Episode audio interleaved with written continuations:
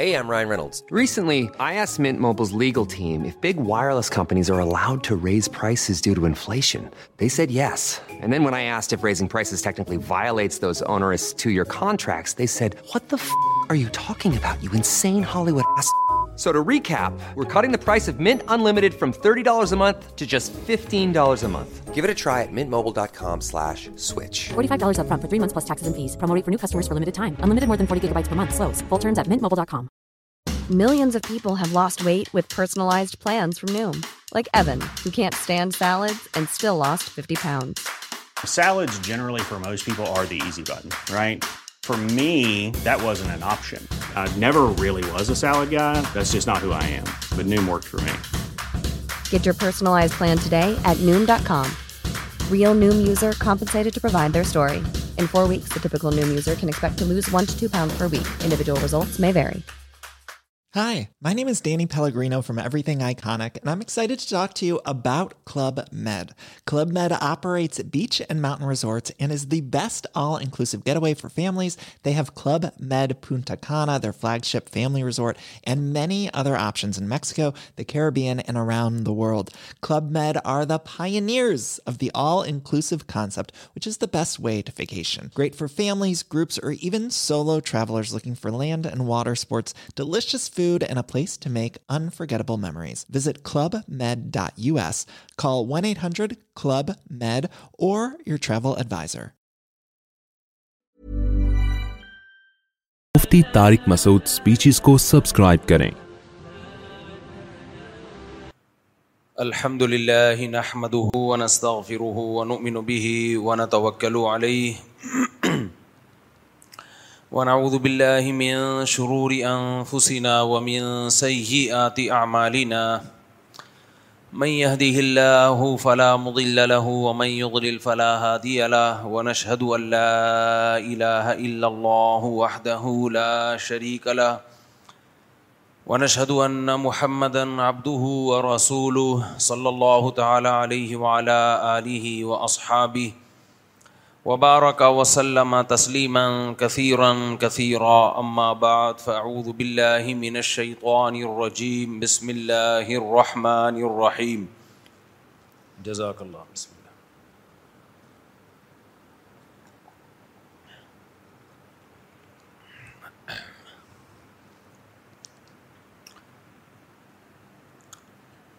يا أيها الذين آمنوا اتقوا الله ولتنظر نفس ما قدمت لغد وقال النبي صلى الله عليه وسلم الكيس من دان نفسه وعمل لما بعد الموت وقال النبي صلى الله عليه وسلم من كانت الدنيا همه جعل الله فقره بين عينيه وفرق عليه شمله ولم ياته من الدنيا إلا ما قدر له.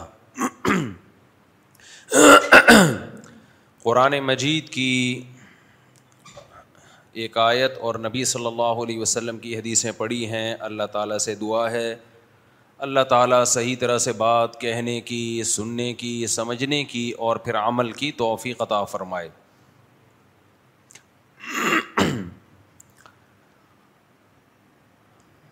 دو قسم کی سوسائٹی میں خرابیاں آتی ہیں. ایک خرابی کہلاتی ہے عقیدے اور نظریے کی خرابی، اور ایک خرابی کہلاتی ہے عملی خرابی، عمل میں انسان خراب ہو. ان دونوں قسم کی خرابیوں کی اصلاح کو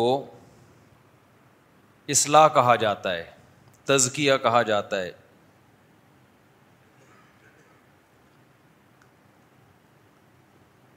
ہمیں دنیا میں زندہ رہنے کے لیے، دنیا میں چلنے پھرنے کے لیے بہت ساری غلط چیزوں کو ٹھیک کرنے کی ضرورت ہوتی ہے. باڈی کو صحیح رکھنے کی ہمیں ضرورت پڑتی ہے. اس کے لیے ہمیں حکیموں سے، ڈاکٹروں سے، ماہرین امراض سے ہدایات لینی پڑتی ہیں. خود سے آپ اپنی باڈی کو ٹھیک نہیں رکھ سکتے. الٹا سیدھا کھاتے رہو گے، غلط لائف اسٹائل ہوگا، بالآخر بیمار ہو جاتا ہے انسان. بیسیوں قسم کی بیماریاں لاحق ہو جاتی ہیں.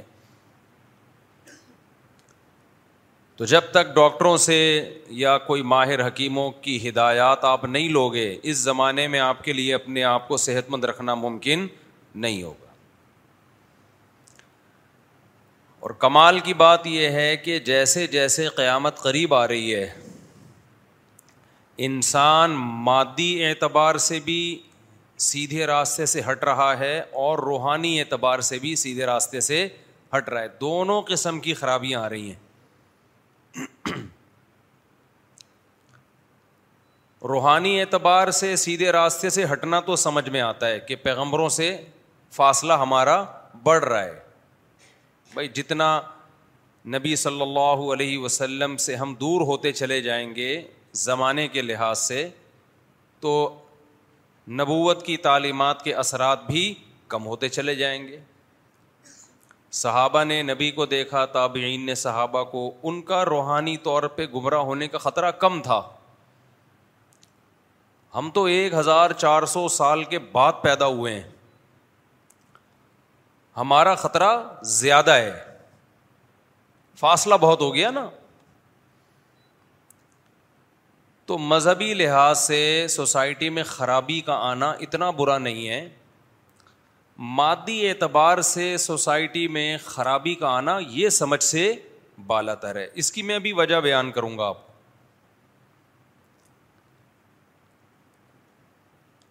پہلے زمانے میں لوگوں کی صحتیں اچھی ہوتی تھیں, اب صحتیں خراب ہو رہی ہیں. پہلے ایسے موٹاپے نہیں ہوتے تھے, اب موٹاپے. پہلے شوگر کے اتنے پیشنٹ نہیں تھے, اب زیادہ ہیں. ہارٹ کے ایسے پیشنٹ نہیں تھے, اب زیادہ ہیں. یہاں ایک سوال پیدا ہوتا ہے, بھائی مادی ترقی تو بڑھ رہی ہے نا. یہ جو میں کہنا چاہ رہا ہوں ایک مثال سے سمجھاتا ہوں, پھر دماغ شریف میں بات انشاءاللہ آئے گی. ہمارے ہاں جامعۃ الرشید میں چند سال پہلے ایک مسئلے پر تحقیق ہو رہی تھی. سب علماء بیٹھے ہوئے تھے, مفتیان کرام بیٹھے ہوئے تھے.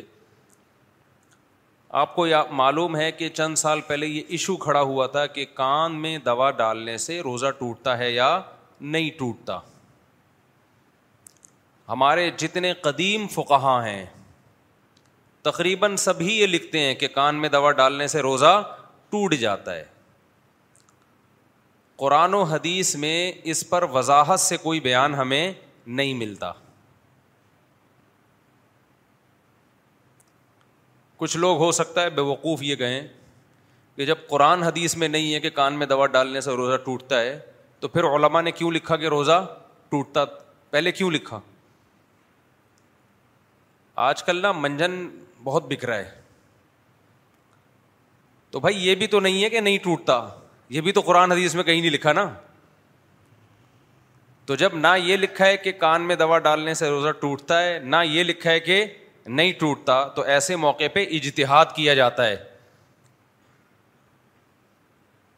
یہ لوگ اکثر دلیل پوچھ رہے ہوتے ہیں نا کہ یہ مسئلہ مفتیوں نے کہہ دیا, قرآن حدیث میں اس کی دلیل دکھاؤ. تو آپ بتا دو ایسا نہیں ہے, اس کی دلیل دکھا دو. کیا خیال ہے بھائی, ایسے ایسے پاگل لوگ آ رہے ہیں جن سے لوگ متاثر بہت ہوتے ہیں. میں تو حیران ہوتا ہوں اس پہ, ان اسکالر سے متاثر ہوتے ہیں. آپ ان سے کہہ دو یہ مسئلہ غلط ہے تو یوں بتا دو کہ اس کی کیا دلیل ہے. میں نے مسئلہ بیان کیا نا ایک دفعہ جھینگے کے بارے میں, کیکڑا صحیح نہیں ہے. تو لوگوں نے کہا قرآن حدیث سے بتاؤ کیکڑا کھانا حلال ہے. میں نے کہا آپ بتا دو ہاں قرآن حدیث سے بتاؤ کہ کیکڑا کھانا ناجائز ہے. میں نے کہا آپ بتا دو کہ جائز ہے.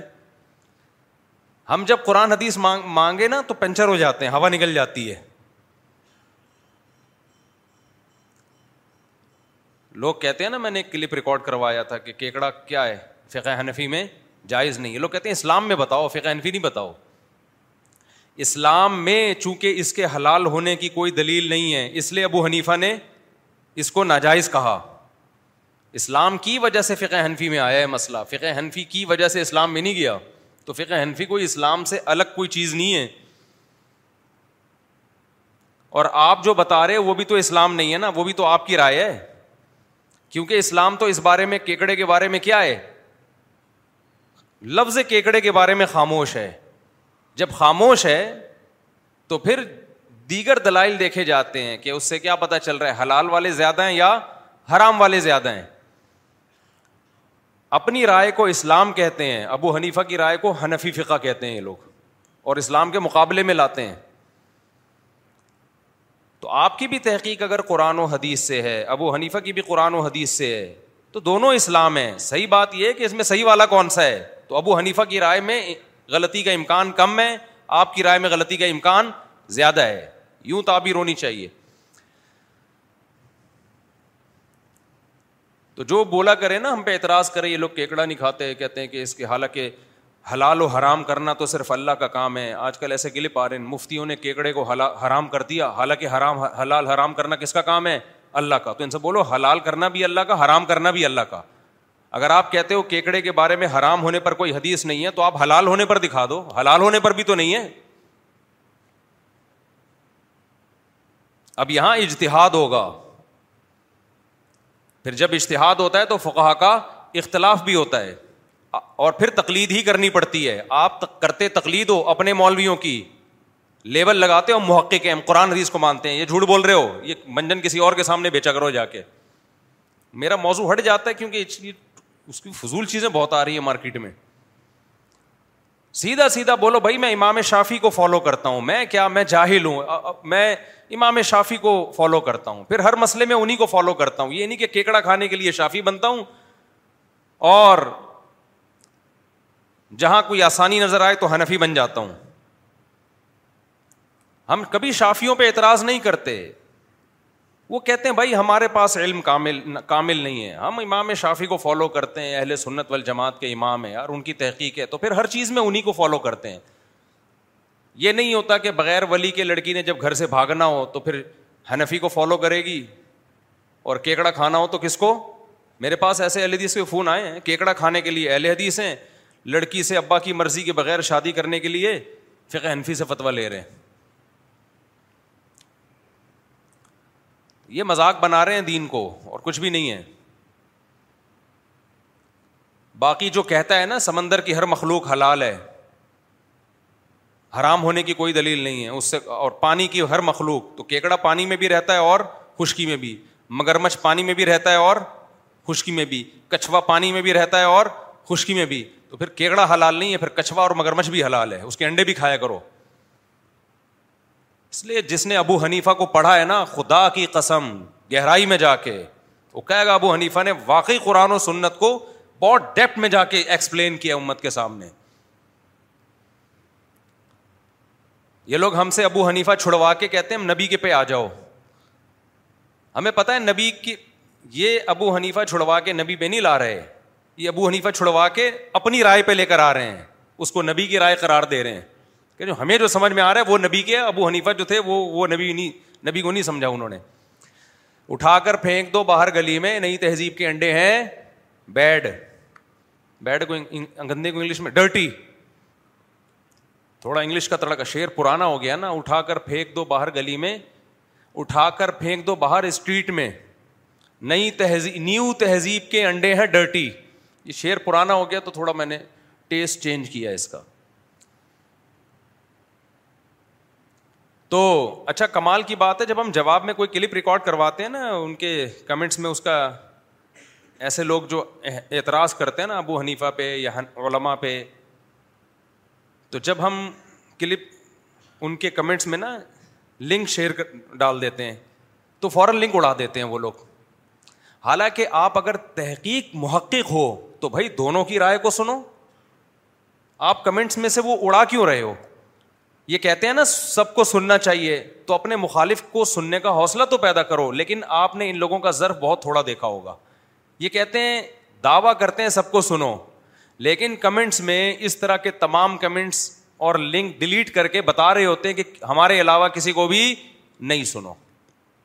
منجن کی بہت ساری قسمیں میرے بھائی, جیسے منجن قرآن و سنت کے نام پہ بیچا جاتا ہے نا, ایسے ہی منجن یہ کہہ کے بھی بیچا جاتا ہے کہ دوسرا منجن بیچ رہا ہے.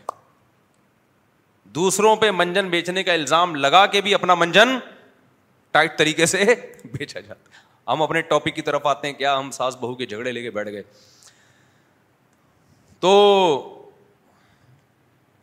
ہر شاخ پہ الو بیٹھا ہے انجام گلستان کیا ہوگا. ہر شاخ پہ, ہر چینل پہ ایک الو بیٹھا ہوا ہے جو کہہ رہا ہے کہ میں ہوں جو قرآن و حدیث کو بتاؤں گا. تو یہ سمجھو ہر باغ میں جب ہر شاخ پہ پھول کے بجائے الو اور تتلیوں کی بجائے الو آ کے بیٹھ جائیں تو گلستان کا انجام کیا ہوگا. تو ہم یہ لے کے چل رہے تھے میرے بھائی, جو قدیم فقہاء ہیں میرے بھائی وہی ٹھیک ہیں. تو میں وہ واقعہ بیان کر رہا تھا, جامعۃ الرشید میں مجلس سے تحقیق ہو رہی تھی. تقریباً تمام قدیم فقہاء نے یہ بات لکھی کہ کان میں دوا ڈالنے سے روزہ ٹوٹ جاتا ہے, کیونکہ یہ مسئلہ قرآن و حدیث میں صراحتاً مذکور نہیں ہے. جب مذکور نہیں ہے تو اجتہاد کیا.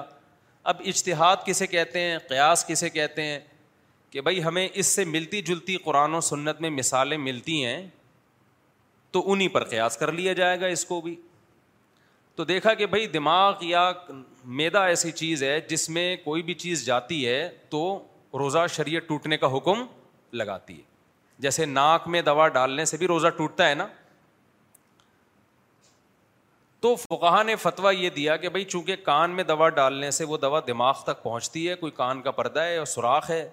ان کا خیال یہ تھا ہم جو سنتے ہیں تو یہ کوئی سوراخ ہوگا نا جو دماغ تک آواز پہنچ رہی ہے. تو انہوں نے فتویٰ دے دیا کہ بھائی کان میں دوا ڈالنے سے روزہ ٹوٹ جاتا ہے. اسی فتوے پر امت عمل کرتی آ رہی تھی اور قرآن و حدیث میں اس کا کوئی تذکرہ تھا نہیں واضح. اگر ہوتا تو پھر تو دو اور دو چار کی طرح ہو جاتا نا مسئلہ.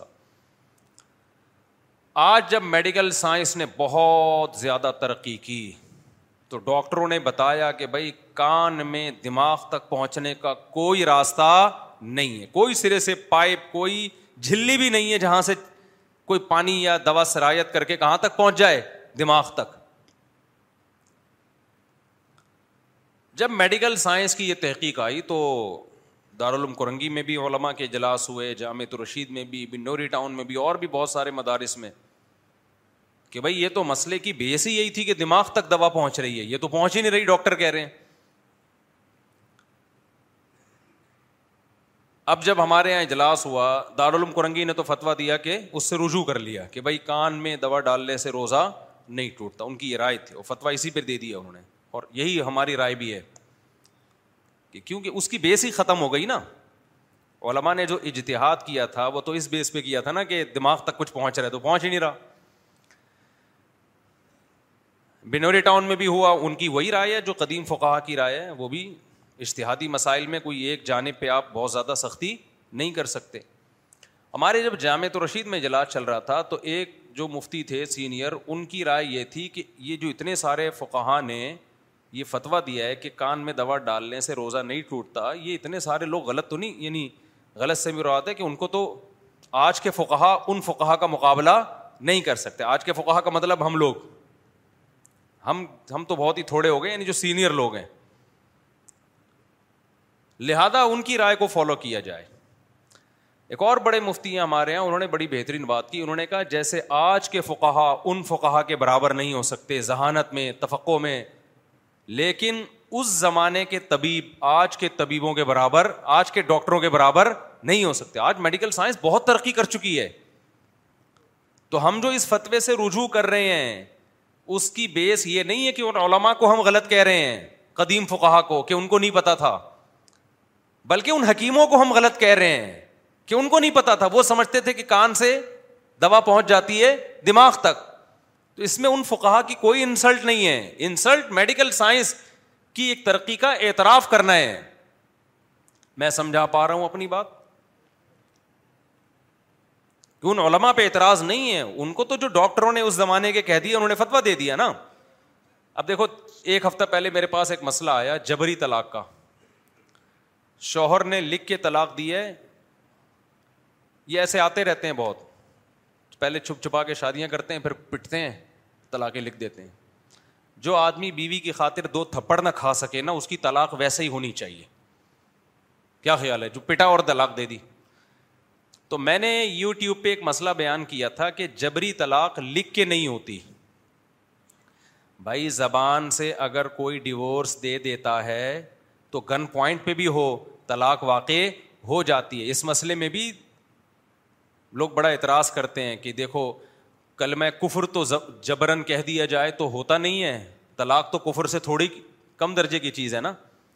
ابے کسی کو زبردستی گن پوائنٹ پہ آپ بولیں کفر بولے تو قرآن کہتا ہے کہ جو جان بچانے کے لیے کلمہ کفر بول دے گا وہ کافر نہیں ہوگا. تو بعض لوگ کہتے ہیں مفتی عجیب فتویٰ دیتے ہیں کہ جان بچانے کے لیے کلمہ کفر بول دیا تو کافر ہو نہیں رہا, طلاق دے رہا ہے تو طلاق ہو رہی ہے, تو طلاق تو کفر سے کم درجے کی چیز ہے. تو خوب سمجھ لو کفر کا تعلق دل سے ہے, زبان اس کی ایک عکاسی کر رہی ہے. تبھی قرآن کہتا ہے کہ جس کو گن پوائنٹ پہ کفر کہلوایا جائے وہ دل سے کافر نہ ہو, زبان سے کہہ دے تو کافر نہیں ہوگا. جبکہ طلاق کا تعلق دل سے نہیں ہے, کس سے ہے؟ زبان سے ہے. حدیث میں آتا ہے تین چیزیں, حقیقت بھی حقیقت, مذاق بھی حقیقت. مذاق میں انسان دل سے نیت نہیں کرتا, ایویں ڈرانے کے لیے بیوی کو بول رہا ہوتا ہے تمہیں طلاق ہے, لیکن ہو جاتی ہے کہ نہیں ہو جاتی. طلاق کا تعلق شریعت نے الفاظ سے رکھا ہے, دل سے نہیں رکھا. گن پوائنٹ پہ جو بیوی کو طلاق دے رہا ہوتا ہے وہ دل سے راضی نہیں ہوتا, لیکن زبان سے دے رہا ہوتا ہے تو زبان سے ہو جاتی ہے. بعض لوگ کہتے ہیں کہ جی اس پر رائے اور فکر کے دروازے بند ہو جاتے ہیں, اور حدیث میں آتا ہے لا طلاق فی اغلاق, جب انسان پر سوچنے سمجھنے کے دروازے بند ہو جائیں تو طلاق واقع نہیں ہوتی. ہم یہ کہتے ہیں اس حدیث کا مطلب یہ ہے کہ سوتے میں طلاق نہیں ہوتی, پاگل دیوانے کی طلاق نہیں ہوتی, کیونکہ وہ تو سوچتا تھوڑی, وہ تو پاگل ہے نا, دماغ کا یہ تو بڑی دماغ استعمال کر کے طلاق دے رہا ہے, اس پر سوچنے سمجھنے کے دروازے بند نہیں ہوئے ہیں. بند ہوتے نا تو مر جاتا, طلاق نہ دیتا. اس کو پتا ہے کہ ایک طرف بیوی ہے ایک طرف جان ہے, تو بڑی ذہانت کے ساتھ اس نے بولا بیوی مل جائے گی بھائی, ٹھیک ہے نا, جان دوبارہ نہیں آتی, تو کھوپڑی استعمال کر کے طلاق دے رہا ہے. آپ یہ کہہ سکتے ہیں اس میں بیوی کا کیا قصور ہے, تو ویسے ہی کوئی بیٹھے بیٹھے تین طلاقیں بیوی کو دے دے تو بیوی کا کوئی قصور ہوتا ہے اس میں؟ طلاق کے مسائل میں شریعت نے یہ نہیں دیکھا کہ بیوی کا قصور ہے یا نہیں ہے, یہ دیکھا ہی نہیں ہے. لوگ ظلمن بھی تو دے دیتے ہیں نا طلاق. آج زیادہ تر جو طلاقیں ہوتی ہیں اس میں بیوی کا تھوڑی قصور ہوتا ہے. اسلام نے زبان پہ رکھا ہے بھائی, اس وقت تمہارے پاس آپشن ہے. ہاں یہ ہے کہ اس ظلم کی روک تھام کیسے کی جائے, یہ تو غلط ہے نا, پھر تو لوگ طلاقیں دلوانا شروع کر دیں گے گن پوائنٹ پہ. پہلی بات ہے کیوں دلوائیں گے بھائی؟ ڈاکو آئے گا آپ سے آپ کا موبائل چھینے گا, اس کو آپ کی بیوی میں کوئی دلچسپی تھوڑی ہے. اور دوسری بات, آپ سے طلاق دلوا کے کیا وہ اس سے شادی کر لے گی؟ تو بیسیوں فرضی باتیں کرنے سے شریعت کے مسائل چینج نہیں ہوتے. لاکھوں میں کوئی ایک دو ایسے واقعات ہوتے ہیں. قانون جب بنتا ہے اکثریت کو دیکھ کے بنتا ہے. ہر قانون کے کچھ سائیڈ ایفیکٹ ہوتے ہیں, ہر قانون کے. اگر جبری طلاق کو واقع نہ کیا جائے, واقع کرنے میں بھی کچھ نقصانات ہیں. بعض دفعہ عورت پہ واقع ظلم بھی ہوتا ہے, گن پوائنٹ پہ دلوا دی اس کو, اس کا بھی بیڑا غرق اس کا بھی بیڑا غرق, یہ ظلم بھی ہوتا ہے. لیکن اگر جبری طلاق کو واقع نہ کیا جائے تو زیادہ ظلم ہوتا ہے. طلاق کا اختیار مرد کے پاس ہے. مظلوم عورت کو اس ظالم مرد سے جان چھڑانے کا آپ کے پاس جبری طلاق کے علاوہ کوئی راستہ نہیں ہے. اس کی جان کیسے چھڑاؤ گے؟ نہیں آئی بات. بیچ بیچ میں ہم قیام و تعام زیادہ لمبا ہو رہا ہے, میں اصل ٹاپک کی طرف آتا ہوں نا. وہ کیونکہ ایک میں بات کرتا ہوں نا تھوڑی سی, اس کو کمپلیٹ کرنا پڑتا ہے, ورنہ لوگ اس کو کلپ بنا کے چلا دیتے ہیں مارکیٹ میں. بعض دفعہ ظلم بھی, مرد بھی تو ظلم کر رہا ہوتا ہے نا, اس کی جان کیسے چھڑاؤ گے؟ آپ کہو گے عدالت میں جائے. عدالتیں شریعت کا لحاظ نہیں کرتی. عدالت میں وکیل بیٹھا ہوا ہوتا ہے, ایک پیپر پرنٹ کیا ہوا ہوتا ہے اس نے, وہ عورت کو پکڑا دیتا ہے, خلا کا پیپر ہوتا ہے, اس پہ سائن کر دو. اس پہ مجھے بے تحاشا مارتا پیٹتا ہے, یوں کرتا ہے, وہ مخصوص ہیں, وہ سب شوہروں پہ وہ الزام لگتے ہیں ہول سیل کے حساب سے. پھر نہ عدالت کورٹ گواہ طلب کرتی ہے کہ یہ الزام صحیح ہے غلط ہے, کچھ بھی نہیں ہے. تھپ تھپ تھپ خلا کی ڈگریاں جج پکڑائے گا. پھر جب مفتیوں کے پاس جائیں گے, مفتی کہیں گے یہ خلا صحیح نہیں ہوا. تو بہتر حل نہیں ہے کہ واقعی اگر ظالم ہے تو کمرے میں لے جا کے چترال لگاؤ, طلاق نکلواؤ اس کے منہ سے. تو اس میں عورت پہ ظلم کا بھی خطرہ ہے, لیکن بہت ساری مظلوم عورتوں کو کہ بچانے کا بھی اس میں آپشن ہے. سمجھتا نہیں ہے نا بات کو, میں سمجھا پا رہا ہوں؟ ہاں تو اعتراض کرنا. میں نے جب ایک دفعہ یہ مسئلہ بتایا تھا کہ جبری طلاق زبان سے اگر دی جائے تو واقع ہو جاتی ہے, اس پہ بہت سارے اسکالرس نے بڑا مذاق اڑایا نیچے کمنٹس, ان مفتیوں کو کیا پتا, پتہ مفتیوں ہی کو ہوتا ہے, ان اسکالرس کو نہیں پتہ آج کل جو مارکیٹ میں نئے نئے آ رہے ہیں. ہم نے بچپن میں ایسے واقعات دیکھے ہیں, گلی محلے میں عورت کے پٹنے کی چیخنے کی آوازیں آتی تھی, اتنا مارتا تھا میاں, مظلوم عورت تھی, کہاں جاتے بھائی. تو وہی ہوا کہ محلے والے جمع ہوئے, اس کے لڑکی کے ابا نے بولا بھائی یہ بندہ میری بچی کی جان نہیں چھوڑ رہا, طلاق بھی نہیں دے رہا ہے اور ظلم بھی کر رہا ہے. ہمیں یاد ہے بچپن کا واقعہ ہے. تو ایسے لڑکی کے ابا سے لڑکوں نے بولا بھائی اگر طلاق نکل, پہلے یہ نہیں کہ خام خواہ میں جا کے کسی کو مارا پیٹا, دیکھ رہے تھے واقعی ظلم ہو رہا ہے لڑکی پہ, بعض بڑے ظالم ہوتے ہیں,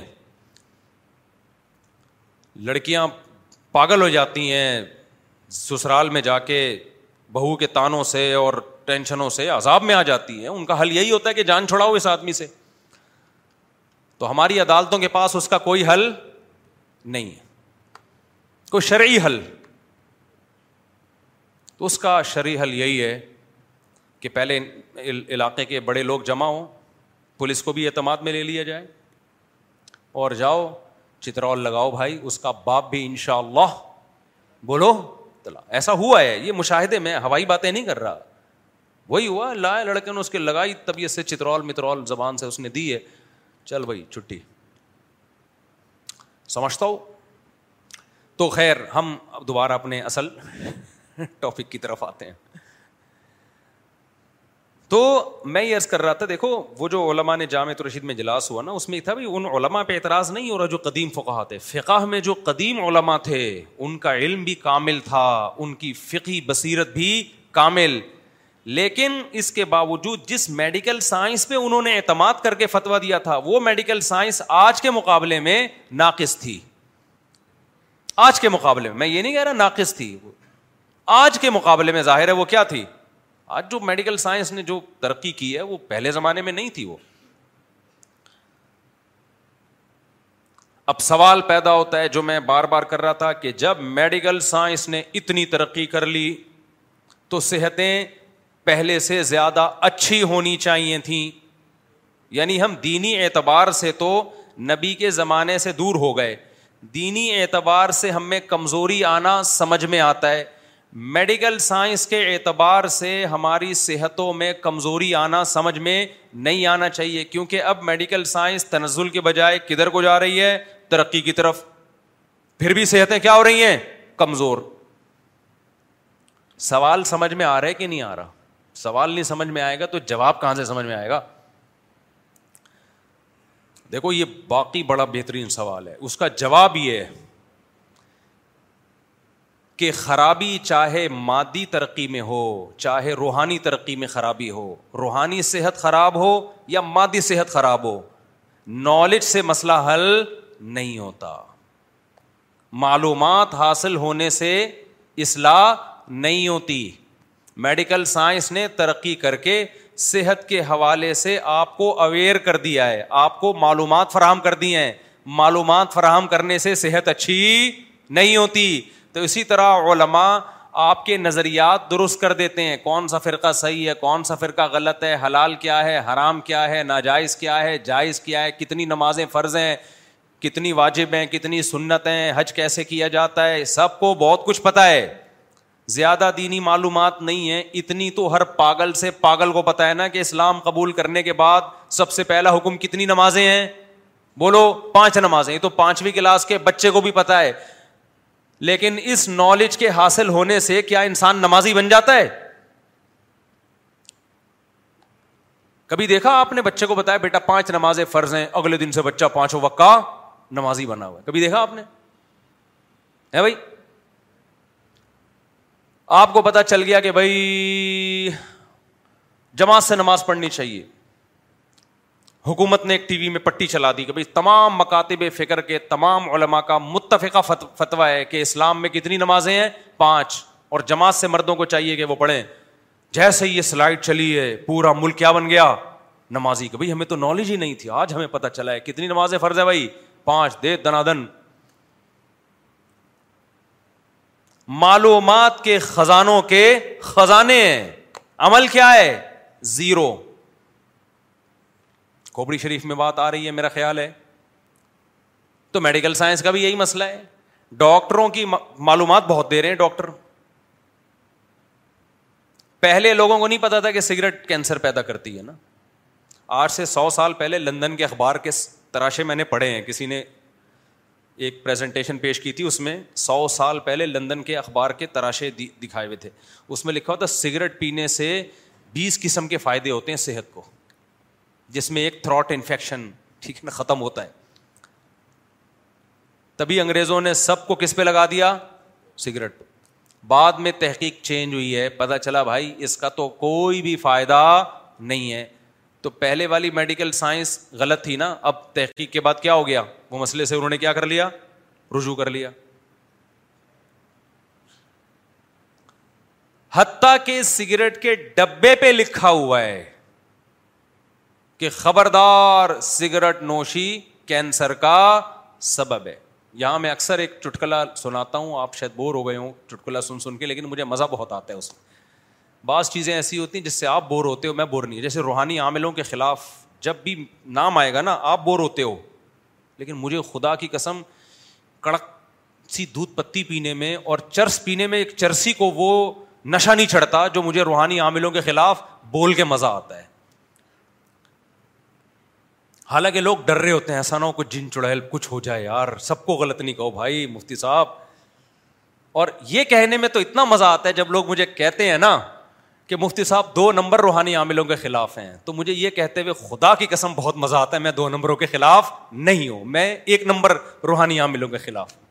آہا ایسا ابھی دیکھو کیا مزہ آیا کہ نہیں, چہرے سے لگ رہا ہے کہ نہیں ہے, ایسا لگ رہا ہے نیمبو نچوڑ کے قہوہ پی لیا. یار نیمبو نچوڑ کے نہیں قہوہ پیا کریں. وہ میں جو بیان میں کہتا ہوں پھر ہر دعوت میں مجھے نیمبو نچوڑ کے لا رہے ہوتے ہیں. میں نہیں قہوہ پیتا, نیمبو والا نیمبو کا شربت پی لیتا ہوں شہد ڈال کے, وہ قہوہ نہیں پیتا. دبلے آدمی کے لیے نا نیمبو کا قہوہ بہت سخت نقصان دہ. یہ تجربے کی چیز ہے, ڈاکٹر شاید مانے نہ مانے, لیکن باریک آدمی اگر نیمبو کا قہوہ پیے گا نا, جیسے میں تو زیادہ موٹا نہیں ہوں باریک ہوں, تو وہ آنکھیں اندر دھسنا شروع ہو جاتی ہیں اس سے. وہ سب فیٹ ویٹ نکال کے باہر کر دیتا ہے. تو موٹوں کے لیے ٹھیک ہے یہ, ہم جیسے لوگ اس کو افورڈ نہیں کر سکتے. تو جب روحانی عامل کی بات آتی ہے نا, تعویذ گنڈے جن چڑیل بھوت, کسی نے کچھ کر دیا جادو کر دیا ٹونے, ان کے خلاف جب میں بولتا ہوں آپ بور ہو رہے ہوتے ہو, لیکن خدا کی قسم میرا خون کلو کلو بڑھتا ہے. اور میں ان عاملوں کی بات کر رہا ہوں جو بڑے بڑے بزرگوں کا علماء کا علاج کر رہے ہیں, بہت بڑے بڑے اکابر کا علاج کر رہے ہیں, ان عاملوں کی بات کر رہا ہوں. بزرگ کے بجائے اور اکابر کا لفظ, تاکہ اور آپ قریب ہو جائیں کہ کیا مراد ہے میری. ان اکابر کے میں خلاف نہیں ہوں, ان کے خلاف ہوں, انہوں نے ان کو بھی بیوقوف بنایا ہوا ہے. ان تلوں میں میرے بھائی تیل نہیں ہے, یہ کچھ بھی نہیں کر سکتے. یہ ایسے لچڑ ہے نا, لچڑ, اور ایسے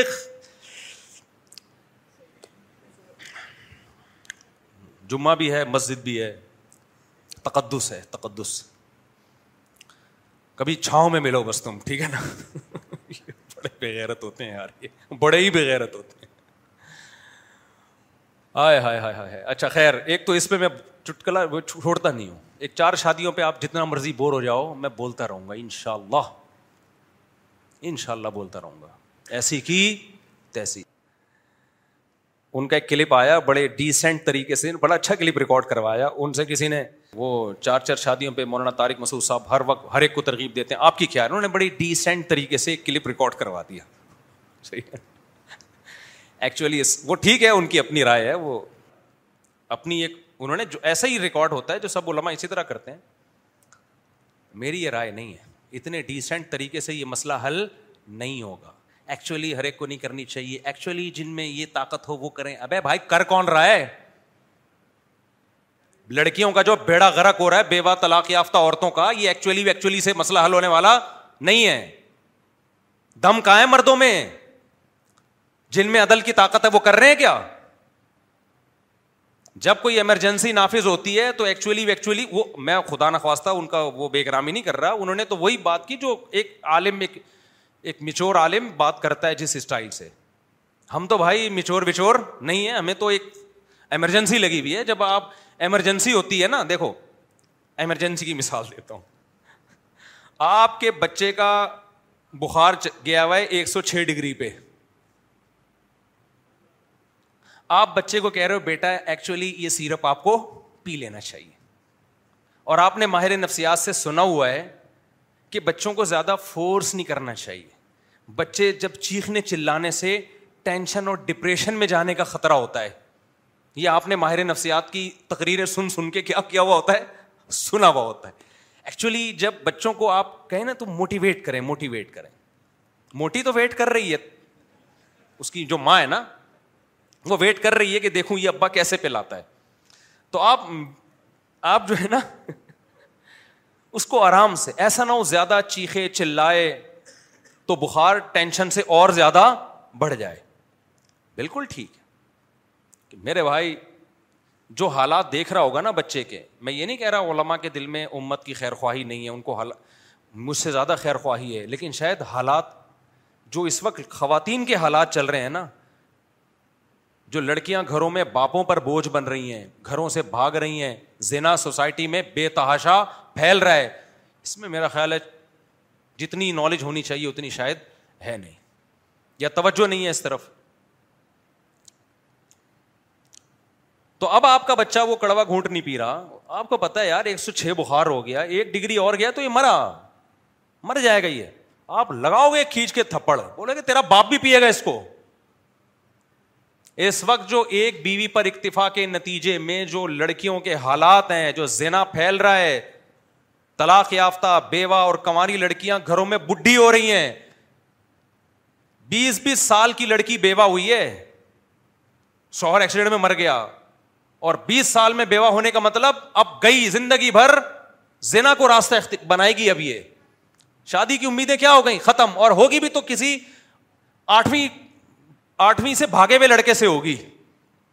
کفو نہیں ہے, ہم پلہ جوڑ کے رشتے نہیں ہیں. لوگ کہتے ہیں رشتے بہت ہیں, ابے چرسی ہیروئنچی بھرے ہوئے ہیں, جوڑ کے رشتے نہیں ہیں. جوڑ کے ایک ماسٹرز لڑکی 8ویں پاس سے شادی کرنے پر مجبور ہے. یہ جب تک 2-3 شادیوں کو سوسائٹی میں آپ پروموٹ نہیں کرو گے, یہ مسئلے ملٹی پلائی ہوتے چلے جائیں گے. اگلی جنریشن بہت تباہ ہو چکی ہوگی. یہ اس طرف توجہ نہیں ہے علماء کی,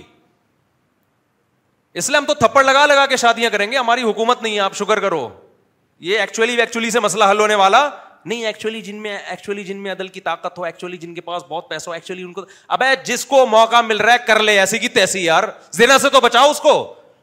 2 شادیوں کے بعد بے عدلی میں خدا کی قسم وہ نقصان نہیں ہے جو ایک بیوی پر اکتفا کرنے میں عورت زنا پر جو مجبور ہو رہی ہے.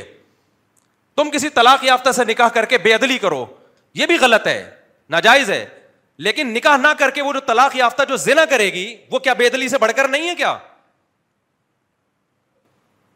20 سال سے ہم ایک مسئلہ چیخ رہے ہیں, سمجھ میں آئی نہیں رہا. لوگ سے اس کو مذاق کر کے اڑا دیتے ہیں. یار کل تمہاری بیٹیاں بھی تو جوان ہوں گی, کسی کو طلاق ہوگی, کیا حل ہے تمہارے پاس؟ میں ایسے مولویوں کو بھی جانتا ہوں جنہوں نے 2سری شادی کی مخالفت کی, اپنی بیٹی طلاق ہو کے گھر آئی ہے اور دی انہوں نے 2سری پہ. جب آپ بھگتو گے تو آپ کو سمجھ میں آئے گا کہ ہم کیا رہے ہیں, اور سوسائٹی بھگت رہی ہے. جو اندھا بن کے دیکھ نہیں رہا یار, اس کو کیا سمجھائے آدمی یار. تو یہ ایکچولی سے مسئلہ حل ہونے والا, اس میں ڈھیٹ بنو, ڈھیٹ. شادی کرنی ہے ایسی کی تیسی, کسی کا باپ روک کے دکھائے مجھے, 1لی شادی میں بھی, 2ری میں بھی, 3ری میں بھی, 4تھی میں بھی. نہ کسی مفتی سے پوچھنے کی ضرورت ہے, نہ کسی بزرگ سے پوچھنے کی, نہ کسی استاذ, نہ کسی پیر و مرشد سے. لڑکیوں کے حالات خدا کی قسم میں آپ لوگوں کو آڈیو لڑکیوں کی سنانا شروع کر دوں, یہاں آپ بے ہوش ہو جاؤ گے. یہاں پہ جو حالات چل رہے ہیں گھروں کے اندر, آج سے تھوڑی ہے, 20 سال سے ہم سن رہے ہیں یار. 18 سال کی لڑکی کو طلاق ہو جاتی ہے نا, ایک آدھ بچہ ہے اس کا, گئی زندگی ہو گئی برباد, بس ختم. اور وہ جو بغیرت اس سے 2سری شادی کرنے والا تھا, وہ جب جائے گا نا ایکچولی یہ دلی, وہ کہے گا یار, کیونکہ ٹینشن ہے, مرد کو پتا ہے 1لی بیوی نے الگ ہنگامہ کرنا ہے, اوپر سے نہ علماء حوصلہ افزائی کر رہے ہیں, نہ حکومت حوصلہ افزائی کر رہی ہے, نہ میرا باپ مجھے سپورٹ کر رہا ہے, نہ میری ماں مجھے سپورٹ کر رہی ہے, نہ نمازی سپورٹ کر رہے ہیں, نہ مسجد کا امام سپورٹ کر رہا ہے, تو وہ کہاں کرے گا 2سری شادی میرے بھائی؟ آسان تھوڑی ہے یہ. جو کام مشکل ہوتا ہے اس میں موٹیویشن چاہیے ہوتی ہے, اس میں ایکچولی بولو نہیں چاہیے ہوتا. کل دبئی سے ایک لڑکے نے فون کیا مجھے, میں جناب میری اتنی ارننگ ہے, میرا باپ کہہ رہا ہے, میرے ماں باپ منع کر رہے ہیں کہ جب تھوڑا پیسے بڑھاؤ, تنخواہ زیادہ ہو جائے پھر کرنا. میں نے کہا ایسی کی تیسی, ماں باپ سے اچھا سلوک کرو, محبت سے بات کرو, شادی وادی میں نہ باغی بنو میرے بھائی. ہم اگر ابا اماں بھائی بہنوں سے پوچھ کے, ہم تو ابھی تک ویسے ہی بیٹھے ہوئے ہوتے, 16 علم صدروی کی رپورٹ شروع, ایسی کی تیسی. ہمیں سوسائٹی سے پوچھ کے چل رہا ہوتا, میں علماء سے پوچھ, علماء سے ہم بد کو بد, ہم الحمدللہ علماء کی بد یعنی بے ادبی کا تصور بھی نہیں کر سکتے. ہمیں پتہ ہے جس نے اپنے بڑوں کی بزرگوں کی بے ادبی کی, اللہ نے اس سے علم بھی چھینا اور اللہ نے اس کے علم کا سارا نور اللہ سلب کر لیتا ہے. لیکن علماء کو خدا کی قسم حالات کا علم نہیں ہے جتنا ہونا چاہیے, شاید نئی جنریشن جو مولویوں کی آ رہی ہے اس کو شاید تھوڑا بہت پڑھتا ہو, جو یونیورسٹی میں پڑھ رہے ہیں پتا نہیں ہے بیچاروں کو. آپ کہہ سکتے ہیں تمہیں سب پتا ہے, ان کو تو کچھ بھی پتا نہیں ہے. دین کا علم ان کے پاس ہم سے زیادہ, سوسائٹی کا علم نہیں ہے. وہ ایک مخصوص ماحول میں رہتے ہیں, اور جن کو پتا ہے ان کی سنی نہیں جا رہی. وہ ہماری طرح چیخ رہے ہیں, سنی کہاں جا رہی ہے ان کی. تو اس لیے اس معنی ڈھیٹ بنو ڈھیٹ باغی, اسی کی تیسی جس نے جو وہ کھاڑنا ہے وہ کھاڑ لے. جب تک یہ نہیں ہوگا یہ سوسائٹی کے مسئلے حل نہیں ہوں گے, ورنہ ایکچولی یار یہ کوئی بات ہے کرنے کی. تو زنا کر رہے ہیں لونڈے لپاڑے جتنے ہیں, ماں باپ سے بولو نا نکاح کا, کر دیں گے ماں باپ؟ بتاؤ کرتے ہیں کیا؟ وہ تو ایکچولی سے شروع ہو جائے گا, بیٹا دیکھو شادی بچوں کا کھیل نہیں ہے, یہ ٹوپی ڈرامے ماں باپ کے. دیکھو بچے, بیٹا جب بیوی آتی ہے نا تو ایکچولی اس کے خرچے بھی ہوتے ہیں, وہ کسی کی بیٹی بھی ہے, اور دیکھو پھر کل بچے بھی ہوں گے. اس کا مطلب وہ جو کر رہا ہے نا واش روم میں گھس کے ٹھیک کر رہا ہے, پھر وہ بالکل ٹھیک کر رہا ہے. اور وہ جو پھر اور یہ جو ہینڈ پریکٹس کرتے ہیں نا, یہ میں قسم اٹھا کے بول سکتا ہوں یہاں تک رکتے نہیں ہیں, اگلا اسٹیپ آگے کا ہوتا ہے. کبھی کوئی گناہ دنیا میں ایسا نہیں ہے جہاں رک گیا ہوا کہ انسان توبہ کرے گا تو پیچھے کو جائے گا یا وہیں رک جائے گا, لیکن یہ اگلے اسٹیپ کی طرف جائے گا. لوگ نو گھروں میں بہنوں بیٹیوں کو معاف نہیں کر رہے آج کل, جو کمپلینٹ آ رہی ہے ہمارے پاس. انسان جو ہے نا مرد شہوانی درندہ بنا ہوا ہے اس وقت, سمجھ رہے ہو کہ نہیں سمجھ؟ وہ سائنسدان ڈاکٹر انجینئر بعد میں ہوگا, وہ پہلے حیوانی درندہ شہوانی درندہ پہلے. اگر حلال سے اس کی تسکین نہیں ہوگی وہ یہ گند کرے گا سوسائٹی میں. تو یا تو خوراکیں چھوڑ دو میرے بھائی. تو یہ مسئلہ لوگ سیریس لے نہیں رہے ہیں, لیکن یہ ہمارا مسئلہ, میرا ذاتی مسئلہ نہیں ہے بھائی. ہمیں کیا یار, ہماری تو 4 ہو گئی, آپ کرو نہ کرو. یہ مسئلہ قوم کا مسئلہ ہے, قوم کا مسئلہ ہے. لوگ نسلیں روکنا شروع کر دی ہیں اس بیس پہ کہ بیٹی پیدا نہ ہو جائے. آپ مجھے بتاؤ 3 4 بیٹیاں آپ کو ملیں گی, اس لیے نہیں ہے کہ اپنے شوق سے پیدا کی ہیں, یہ بیٹے کی لالچ میں پیدا کی ہیں. ورنہ کسی کو پہلے سے پتا چل جائے نا میری 4 بیٹیاں ہوں گی, شادی نہ کرے وہ. یہ ہماری سوسائٹی تو ایسی نہیں تھی, اسلام میں تو ایسا نہیں تھا. میں ایسے لوگوں سے ملا ہوں 24 بیٹیاں ہیں, 4 بیویاں 24 بیٹیاں, ذرا بھی باپ کی پیشانی پہ لکیر نہیں ہے, کیونکہ اس سوسائٹی میں 2 3 شادیوں کا رواج ہے. ان کو پتا ہے یار کوئی مسئلہ ہی نہیں ہے, وہاں لڑکیاں کم پڑ گئی ہیں.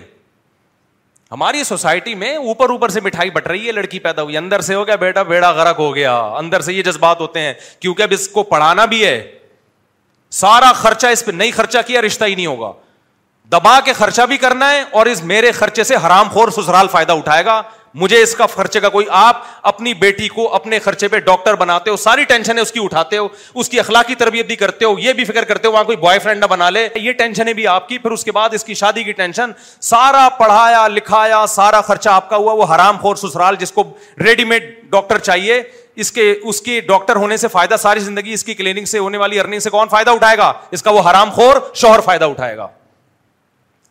یہ کلچر ہے جو سوسائٹی میں آپ پروموٹ کرنے جا رہے ہو, اور اب لوگوں نے اس پہ کمپرومائز کر لیا ہے, کہتے ہیں کہ ایکچولی یہ نارمل ہے. عذاب بنا دیے بچی کو یار تم نے گھر میں.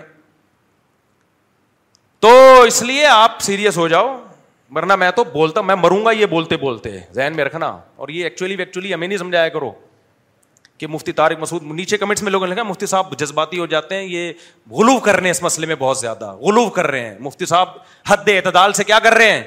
تجاوز کر رہے ہیں.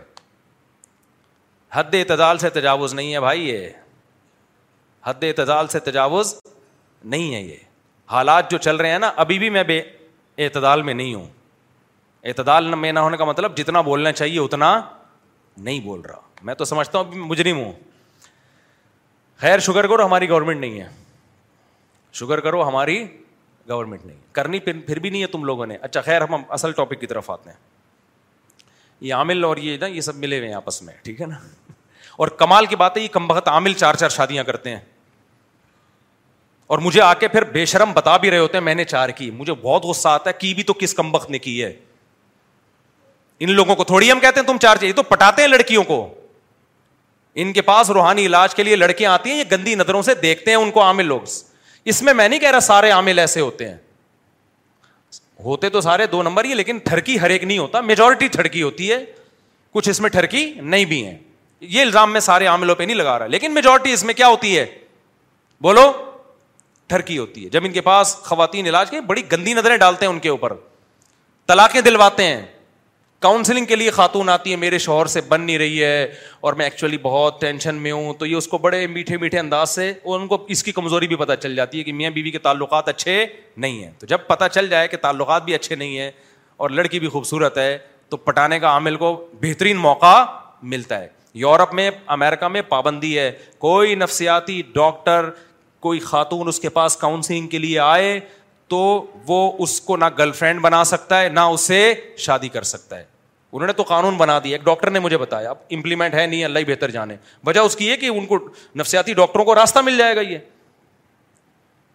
ہمارے یہاں کوئی قانون سازی نہیں, ایک تو ڈاکٹر ہی نہیں ہوتے کوئی سرٹیفائڈ, جس کو دیکھو کاؤنسلنگ کے لیے کونسل خانہ کھول کے بیٹھا ہوا ہے, وہ مسائل حل کرے گا آپ کے.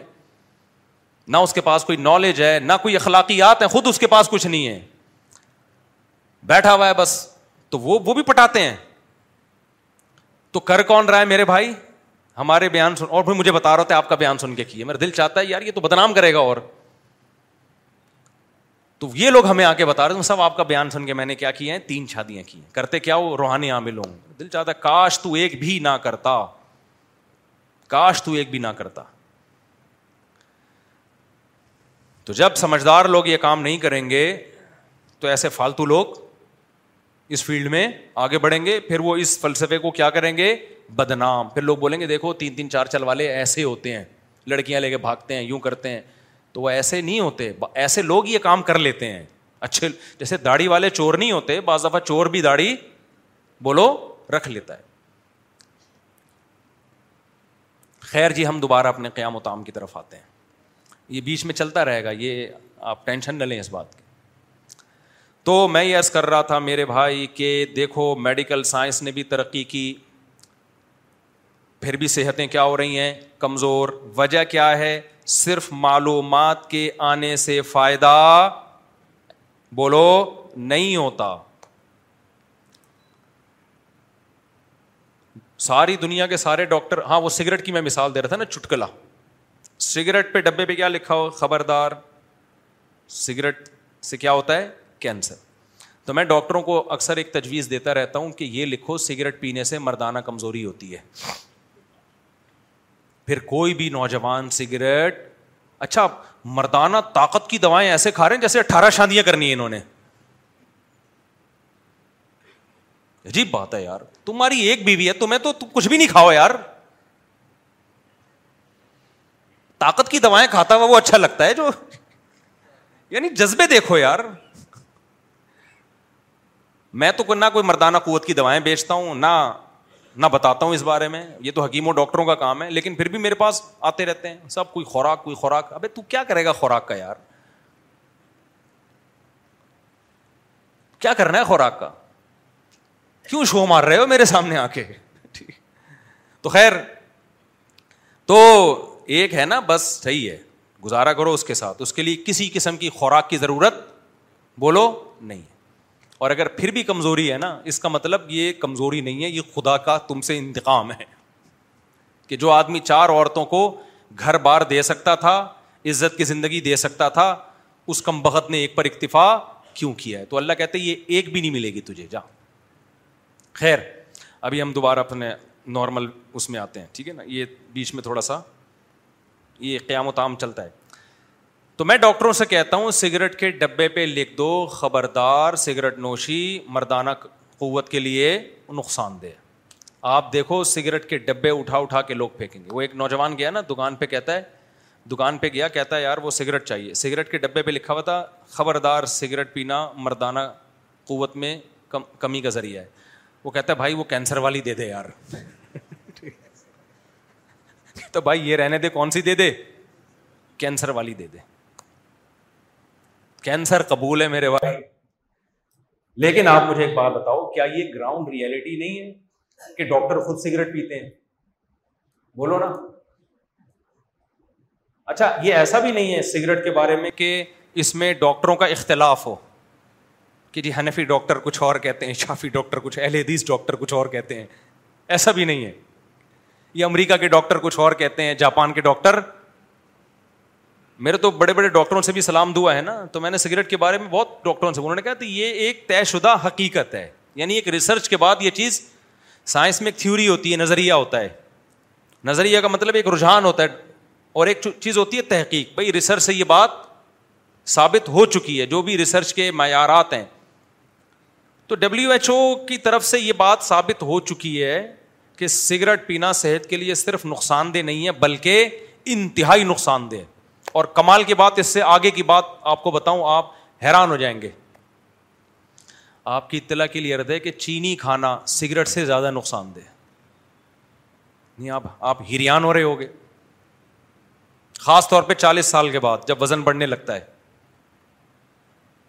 اور یہ بھی طے شدہ حقیقت ہے, کیونکہ وزن بڑھنے سے جو آپ کو نقصان ہوگا نا, وہ سگریٹ پینے والے نقصان سے بولو زیادہ ہے. سگریٹ پینے میں کینسر کا جتنا چانس ہے, وزن بڑھنے میں یہ چانس زیادہ ہو جاتا ہے. لیکن جو ڈاکٹر کہہ رہا ہوگا چینی کھانا 40 سال کا, 40 سال سے پہلے بھی نہیں کھاؤ, بچوں کو بھی چینی نہیں کھلاؤ, جان چھڑا دو اس عذاب سے. اب یہ آیا تھا نا چینی مارکیٹ سے شارٹ ہو گئی, مہنگی ہو گئی ہے, شوگر ادا کرو یار, چھوٹ ہی جائے وہ, یا بہت کم کر دو. اللہ نے اتنی میٹھی میٹھی چیزیں پیدا کی ہیں, شہد کھاؤ, گڑ کھاؤ یار, یہ کھا لو, اللہ آپ کھجور کھا لو, یہ زیادہ کھائے بھی نہیں جاتا. چینی تو آپ ربڑیاں کھا رہے ہیں, ربڑیاں. شہد تھوڑی اتنا ڈونگا بھر کے کھا لے گا آدمی, یہ تو 2 چمچے کھائے گا بس ختم. گڑ کتنا کھا لے گا آدمی, اور اس میں شکر کی لیول بھی بہت کم ہوتا ہے. چینی تو ہے ہی ٹوٹل A to Z شکر کے علاوہ کچھ, یعنی گلوکوز کے علاوہ کچھ بھی نہیں ہے اس میں. لیکن آپ مجھے بتاؤ, ڈاکٹر ورک شاپ بھی کرواتے ہیں, نیٹ پہ بھی, ادھر ادھر بھی, لیکن خود بھی حلوے پھوڑ رہے ہوتے ہیں اور پبلک بھی حلوے مانڈے پھوڑ رہی ہے. مٹھائی کی دکانیں دے دنا دن چلتی چلی جا رہی. ہر بچے کی پیدائش پہ اسلام نے کہا تھا بچہ پیدا ہوا ہے گوشت کھاؤ, گوشت کھلاؤ. ہم نے وہ اسلام کی رسم چینج کر کے مٹھائی کھائی اور مٹھائی کھلائی.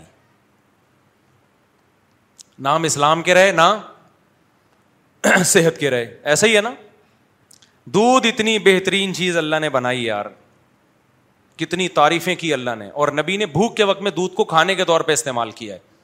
ہم نے دودھ میں بھی کیا ملا دی, چینی. ہم نے کہا اللہ تو نے جو ٹیسٹ دیا ہے نا, وہ ٹیسٹ ہے نہیں, ایکچولی تو چینی ڈالنا بھول گیا اس میں. اور اب بغیر چینی کے دودھ ہی پسند نہیں لوگوں کو, کہتے ہیں یار بھائی بات یہ ہے کہ اللہ نے جو ٹیسٹ پیدا کیا تھا نا وہ صحیح تھا. اب آپ کو بغیر چینی کے دودھ پسند نہیں آ رہا تو اس کا مطلب آپ اپنا ٹیسٹ خراب کر چکے ہو. آ جاؤ تھوڑے دن تک بغیر چینی کے دودھ پہ تو دوبارہ صحیح ہو جائے گا. وہ سمجھتے ہو کہ نہیں سمجھتے ہو؟ تو چینی تو ڈاکٹر کہتے ہیں کہ اس سے بھی زیادہ نقصان دہ. چینی کے ڈبوں پہ کبھی لکھا ہوا دیکھا خبردار چینی کھانا صحت کے, جتنی ہمیں جو انرجی چاہیے اس کے حساب سے تو چینی بہت زیادہ ہمیں انرجی دے رہی ہوتی ہے, کیلوریز دے رہی ہوتی ہے. خیر یہ ٹاپک نہیں ہے ہمارا. لیکن آپ دیکھو, آپ سنتے رہتے ہیں بچوں کو چاکلیٹیں نہیں کھلاؤ, کہتے ہیں کہ سنتے ہیں کہ نہیں سنتے, چاکلیٹیں نہیں کھلاؤ اور بچوں کو یہ نہیں کھلاؤ تو وہ نہیں کھلاؤ, لیکن بچہ اس کے علاوہ کچھ کھاتا ہی نہیں ہے. پاپڑ کے علاوہ بچے کے حلق میں کچھ اترتا ہی نہیں ہے. تو اس سے پتہ چلتا ہے بھائی نالج چاہے دین کی ہو یا دنیا کی, اس سے ان معاشرے کی اصلاح صرف اتنا کافی نہیں, یہ بھی ضروری ہے. نالج ہی نہیں ہے پھر تو بالکل ہی بیڑا غرق ہو جائے گا نا, لیکن اتنا کافی نہیں ہے, بلکہ اس کے لیے ہمت چاہیے عمل کی. تو عمل کی ہمت، جو ہمت والے لوگ ہوتے ہیں، چاہے وہ صحت کے حوالے، دیکھو جب یہ کوالٹی انسان کے اندر ہوتی ہے نا تو پھر وہ کوالٹی ہر جگہ کام آتی ہے. ایسا نہیں ہوتا کہ ایک کوالٹی آپ کے اندر دین میں کام آ رہی ہے، دنیا میں نہیں آ رہی. جیسے آپ اگر بہادر ہیں تو لڑائی جب بھی آپ لڑیں گے، چاہے اللہ کے لیے لڑیں یا اپنے ابا کے لیے لڑیں، بہادر آدمی ہر جگہ لڑے گا. وہ بزدل چاہے اللہ کا معاملہ ہو، ابا کا معاملہ ہو، دونوں جگہ بھاگے گا. ایسا ہے یا نہیں ہے؟ کم ہمت آدمی جو سست ہے، ایک نمبر کا پوستی ہے. بہت سے لوگوں کو برا لگ رہا ہوگا، میں آپ کو نہیں کہہ رہا، کچھ یہاں بیٹھے ہوئے ان کو کہہ رہا ہوں مجھ سے آپ کو ہمارے بارے میں پتہ کیسے چل گیا، لیکن میں آپ کو نہیں کہہ رہا، میں جنرلی بات کر رہا ہوں. جو سست اور پوستی قوم ہوتی ہے وہ دین میں بھی ڈھیلی، لیکن وہ دنیا میں بھی کیا ہوتی ہے؟ ڈھیلی ہوتی ہے. میں یقین سے کہہ سکتا ہوں گوروں میں جو ایکٹیو لوگ ہیں نا، ایکٹیو لوگ ہیں، صبح اٹھ کے جاگنگ کرنا اپنے ٹائم، یہ اگر مذہب پہ آتے ہیں تو مذہب میں بھی کیا ہوتے ہیں؟ آگے. میں نے گورے مسلمان دیکھے ہیں نا، بہت دیکھے ہیں، کم نہیں. پہلے تو ہمارے مدرسے میں بہت آئے، تو 9/11 کے بعد پھر گوروں کا داخلہ مشرف نے بند کر دیا، گورے خود بھی آنا بند ہو گئے کہ ایسا نہ ہو پاکستان اسلام سیکھنے کے لیے آتے تھے. کمال کی بات دیکھو، تو ایسا نہ ہو آتے ہی ڈائریکٹ جنت میں ہی نہ پہنچا دیں یہ لوگ ہم کو. لیکن ہم نے گوروں کو دیکھا ہے جب مسلمان ہوتے ہیں تو پھر وہ ان کی نمازیں میری اور آپ کی نمازوں سے زیادہ اچھی ہو جاتی ہیں. وجہ کیا ہے؟ وہ بھائی اپنی پہلی زندگی میں بھی کیا تھا؟ ایکٹیو تھا. اسلام لایا ہے تو وہ ایکٹیونیس کہاں استعمال ہو رہی ہے؟ اسلام میں ہو رہی ہے. اس کو نظریہ ٹھیک نہیں تھا، علم نہیں تھا اس کے پاس کہ اسلام برحق ہے. علم ملا تو وہی موٹیویشن جو اس کو دنیا پہ چلا رہی تھی وہی کہاں چلا رہی ہے؟ وہ دین پہ چلا رہی ہے اس کو. ہمارا جو بہت بڑا مسئلہ ہے میرے بھائی، ہم کم ہمت لوگ ہیں. اس وجہ سے ہماری صحتیں بھی دیکھ لو اور ہمارا مذہب کے معاملے میں جو حال ہے وہ بھی دیکھ لو. تو ایک ہی چیز ٹھیک کرنی پڑے گی، اس سے دونوں چیزیں آپ کی کیا ہو جائیں گی؟ ٹھیک. آپ کے اندر کوئی صلاحیت ہوتی ہے، مثال کے طور پر آپ بے وقوف ہو، پھر کچھ لوگوں کو تکلیف ہو رہی ہے، میں ان کو نہیں کہہ رہا، فرض کرو آپ بے وقوف ہو تو آپ کو کوئی دنیا کی مشکل بات سمجھائے گا تو بھی مشکل سے سمجھ میں آئے گی، دین کا کوئی پیچیدہ مسئلہ سمجھائے گا تو بھی مشکل سے سمجھ میں آئے گا. ایسا نہیں ہوگا کہ بے وقوف آدمی کے سمجھ میں دین کی بات تو جلدی آ جاتی ہے کیونکہ نیک ہے اور دنیا کی بات آتی نہیں کیونکہ نیک نہیں ہے. ایسا ہوگا؟ بھائی دماغ تو وہی ہے نا جو سمجھنے کے لیے. کیا خیال ہے بھائی؟ غلط تو نہیں کہہ رہا میں؟ بھائی آپ نماز کے بعد مل لینا مجھ سے، شفیع اللہ آپ سے کہہ رہا ہوں، تو غلط تو نہیں کہہ رہا نا میں؟ تو آج جو بہت سے لوگ ہیں نا جن سے گناہ نہیں چھوٹ رہے، ایکچولی ہم توبہ کرتے ہیں، ایکچولی ہم سے گناہ نہیں چھوٹ، ایکچولی فجر میں ایسے لگتا ہے جیسے مردے کو قبر سے نکالا جا رہا ہے. ابھی دیکھو کتنے نمازی ہیں، فجر میں کتنے ہوتے ہیں؟ جمعے کی نماز فرض ہے تو کیا فجر کی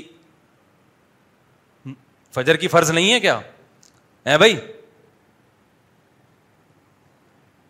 اگر فرض ہے فجر کی تو جتنا رش جمعے میں ہونا چاہیے اتنا کس میں ہونا چاہیے؟ فجر میں.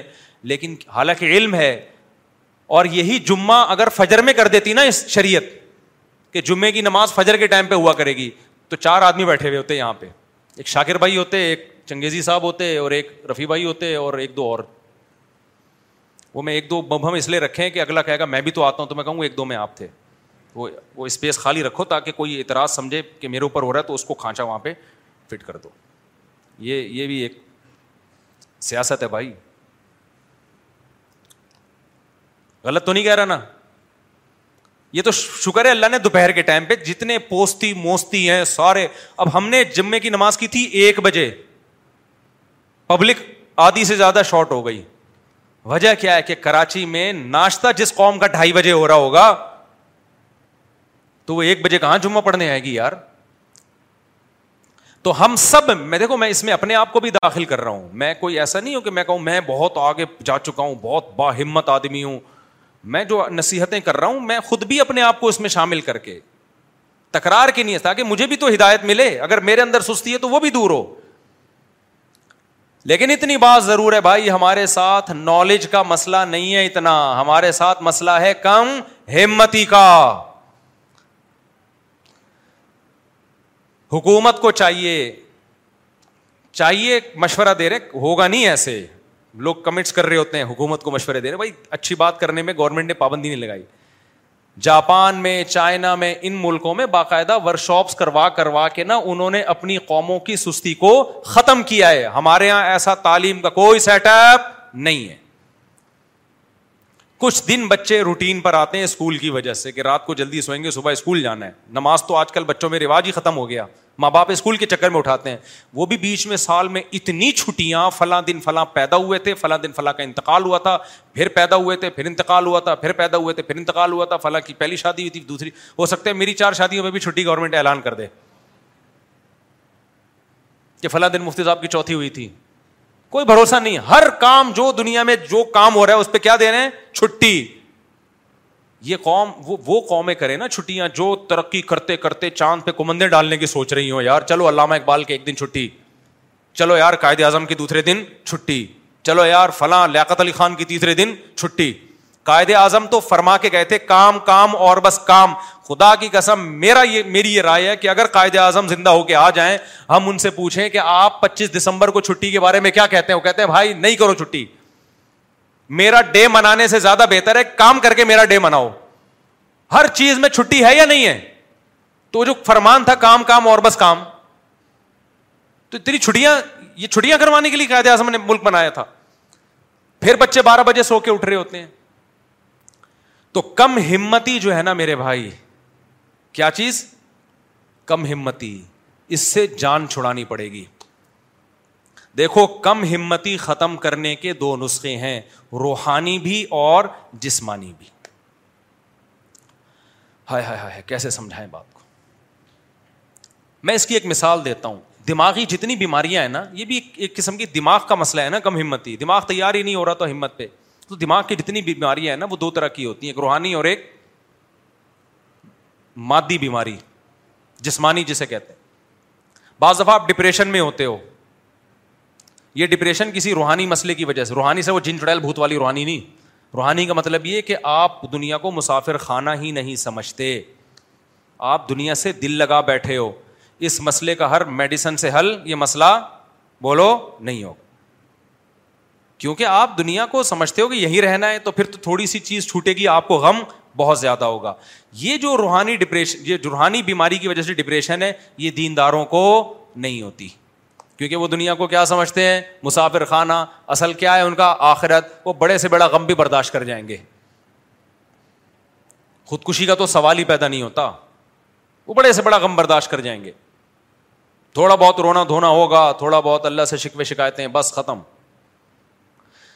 لیکن بعض دفعہ یہ جو آپ کے دماغ ہی کے کیمیکل کچھ آگے پیچھے ہو جاتے ہیں. نیند پوری نہیں ہو رہی آپ کی, سمجھتے ہو, نیند پوری نہیں ہو رہی, یا کوئی موروثی مسئلہ ہے باپ دادا سے چلا آ رہا ہے. یہ مسئلہ اس کے جو ایکسپرٹ ہیں وہ ڈاکٹر ہوتے ہیں, وہ چیک کریں گے بھائی اس کا تو نٹ بولٹی کیا ہو گئے ہیں, بولو ڈھیلے ہو گئے ہیں. اب ٹائر اگر پبلنگ کر رہا ہے تو ضروری تو نہیں کہ اوپر موٹا آدمی بیٹھا ہے, ہو سکتا ہے بھائی اس کے نٹ ہی ڈھیلا ہو. تو جب تک نٹ ٹائٹ نہیں کریں گے تو وہ پبلنگ کرتے رہیں گے. الائنمنٹ ہی آؤٹ ہو گئی ہے گاڑی کی, کبھی بھی سیدھی نہیں چلے گی. بعض دفعہ یہ ہوتا ہے کہ ادھر لوڈ زیادہ ہے, گاڑی بھی ٹیڑھی ٹیڑھی چل رہی ہے. ایسا ہوتا ہے کہ نہیں ہوتا؟ اس کا حل یہ ہے کہ بھائی بیلنس کرو, کچھ بندوں کو یہاں بٹھا دو, یا جو بہت زیادہ بھاری ہے اس کو بیچ میں بٹھا دو, آدھا ادھر ہو جائے گا آدھا وہ ادھر ہو جائے گا, بیلنس ہو جائے گا. لیکن اگر الائنمنٹ ہی آؤٹ ہے میرے بھائی تو پھر ادھر ادھر کرتے رہو گے, مسئلہ حل نہیں ہوگا. تو بعض دفعہ دماغ کی الائنمنٹ کیا ہو جاتی ہے؟ آؤٹ. وہ پھر ڈاکٹر سیدھا کرے گا نٹ بولٹ دے کے, میڈیسن کھلا کے, وہی کیمیکل آگے پیچھے ہو گئے. تو اسی طرح خوب سمجھ لو کم ہمتی کے 2 اسباب ہوتے ہیں. مسئلہ تو سمجھ میں آ گیا نا, اصل بیماری ہماری ہے کیا؟ کم ہمتی. تو صحت میں بھی وہ چل رہی ہوتی ہے, دین میں بھی وہی چل رہی ہوتی. تو کم ہمتی کے 2 اسباب ہیں, ایک جسمانی اور ایک روحانی. روحانی سبب اس پہ میں مزید انشاءاللہ کوشش کروں گا اگلے ہفتے بہت ڈیٹیل میں بیان کروں. ایک جو روحانی سبب ہے وہ تو دنیا کو مسافر خانہ نہ سمجھنا, دل میں اللہ کی محبت کا نہ ہونا, دل میں دنیا مردار کے گٹر کا ابلنا. اس کا حل یہ کہ اللہ والوں کی صحبت میں بیٹھو, کچھ اللہ اللہ سیکھو تاکہ اللہ کی محبت پیدا ہو. کو تہجد کی پابندی ڈالو, نفلی روزے رکھو, تبلیغ میں وقت لگاؤ, بزرگوں کے پاس بیٹھو, علماء کے بیانات سنو. اور فالتو چیزوں سے اپنے آپ کو بچاؤ, ڈراموں فلموں سے, سارا دن ٹی وی کے آگے کرکٹ دیکھتے رہنا, غیبتوں کی محفل, ان برائیوں سے بچاؤ, بری صحبت سے دور رہو, اچھی صحبت کے قریب آؤ. یہ بہت ہی مختصر بیان کر رہا ہوں میں, باقی اس میں بڑی لمبی ڈیٹیل ہے. اور کچھ اسباب کیا ہوتے ہیں کم ہمتی کے؟ جسمانی, جب تک آپ کی خوراک ٹھیک نہیں ہوگی, لائف اسٹائل ٹھیک نہیں ہوگا, نیچر کے مطابق نہیں ہوگا, آپ پوستی رہو گے. سست لفظ مجھے برا لگتا ہے, ہم لوگ سست نہیں ہیں. سست تو ایک ہمارے لیے اعزاز ہے, کوئی ہمیں کہتے ہیں سست آدمی, یہ تو اعزاز ہے. ہم سست سے اوپر کی چیز ہے, وہ کیا ہے؟ کہتے ہیں نا پوستیوں کی طرح پڑا رہتا ہے. بے پوست نہیں, اور پوست کی کاٹ جس سے چرس ورس وہ پڑے رہتے ہیں نا, ہم لوگوں کی وہ کیفیت ہے. سست کا لفظ کیا ہے ہمارے لیے؟ یہ سست کے لفظ کی توہین ہے ہمیں سست کہنا. سو رہے ہیں تو سوتے رہیں گے, یونیورسٹیوں میں جا کے کیا کر رہے ہیں؟ ہم نے بھی دور گزارا ہے بھائی, کالج کا, اسکول کا, ہمیں نہیں پتا وہاں کون سا پڑھ رہے ہوتے ہیں جا کے. ٹیچر ٹائم پہ نہیں آ رہا ہے تو دل جمی کے ساتھ پڑھا نہیں رہا ہے. بیٹھ ہی نہیں جو سیدھا سکتا, ہم کوئی ایک بندہ دکھاؤ جو سیدھا بیٹھتا ہو. آپ جب بھی کسی کو دیکھیں گے نا دفتر میں, یوں یا ٹیڑھا بیٹھا ہوا ہوگا, یوں بیٹھا ہوا ہوگا, یا یوں کر کے بیٹھا ہوا ہوگا, یا پیچھے کو جھکا ہوا ہوگا, ٹیڑھی گردن. جو قوم سیدھا بیٹھ نہیں سکتی وہ قوم سیدھا صرف بیت الخلا میں بیٹھتے ہیں. Say hello to a new era of mental health care.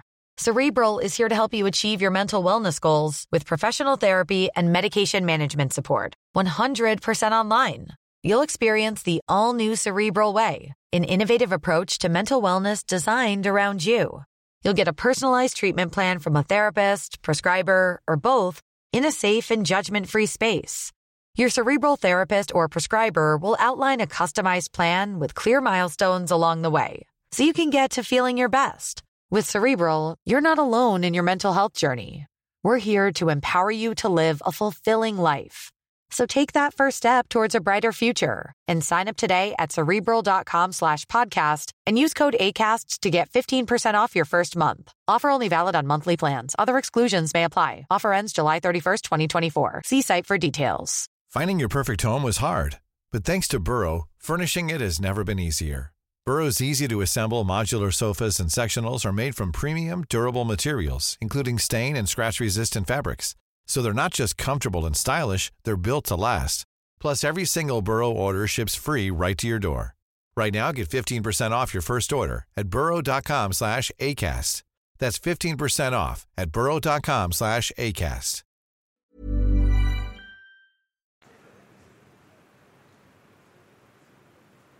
میں نے اپنے شیخ و مرشد مفتی رشید احمد صاحب کو کبھی ایک ٹانگ کے سہارے پہ کھڑے ہوئے نہیں دیکھا میں نے. جب بھی کھڑے ہوتے تو دونوں پاؤں پہ برابر. سمجھ رہے ہو کہ نہیں سمجھ رہے؟ وہ کہتے ہیں بہت معیوب حرکت ہے کہ آپ یوں کھڑے ہونے کے بجائے یہ ٹانگ ٹیڑھی کر لیں آپ. اور میں نے حضرت کے بعد کسی کو نہیں دیکھا کبھی دونوں پاؤں پہ سیدھا کھڑا ہوا ہو. ٹھیک ہے بھائی, دونوں پاؤں اللہ نے اس لیے دیے کہ دونوں پہ بیلنس کیا ہو, برابر. لیکن ہم اتنے سست ہیں, ہم کہتے ہیں ایک ٹانگ کو آرام دو, دوسری بھی پورا زور لگاؤ, پھر اس کو ریلیکس کرو. حالانکہ بے وقوفی ہے کہ نہیں ہے؟ جب ایک پہ پورا زور لگاؤ گے تو وہ جلدی تھک جائے گی نا, لیکن سستی ہے. پھر اس میں آڑے ترچھے بھی ہو جاتے ہیں, تھوڑے دن تک یوں کرتے رہیں گے تو فرمائی کیا ہو جائے گا, ٹیڑھا ہو جائے گا. بیٹھنے کی پوزیشن, میں بندے کو دیکھ کے اندازہ لگا لیتا ہوں یہ سست ہے یا چست ہے, 2 منٹ میں اندازہ ہو جاتا ہے ہمیں. ہم نے اپنے شیخ کو دیکھا ہے نا مفتی رشید احمد صاحب کو رحمہ اللہ تعالیٰ, 75 سال میں ایسے ماشاء اللہ. وہ یہ کرتے تھے کہ جب دروازہ کھولنا ہے نا, دیوار پہ ہاتھ لگانے کی اجازت نہیں تھی. بظاہر یہ چھوٹی چھوٹی باتیں ہیں, لیکن قوم کا المیہ یہ سستی ہے میرے بھائی, یہ سستی نہیں چھوڑے گی. اور پھر دیکھو نا, دیندار بن کے بھی سست ہوتے ہیں تو اور دین بدنام ہوتا ہے.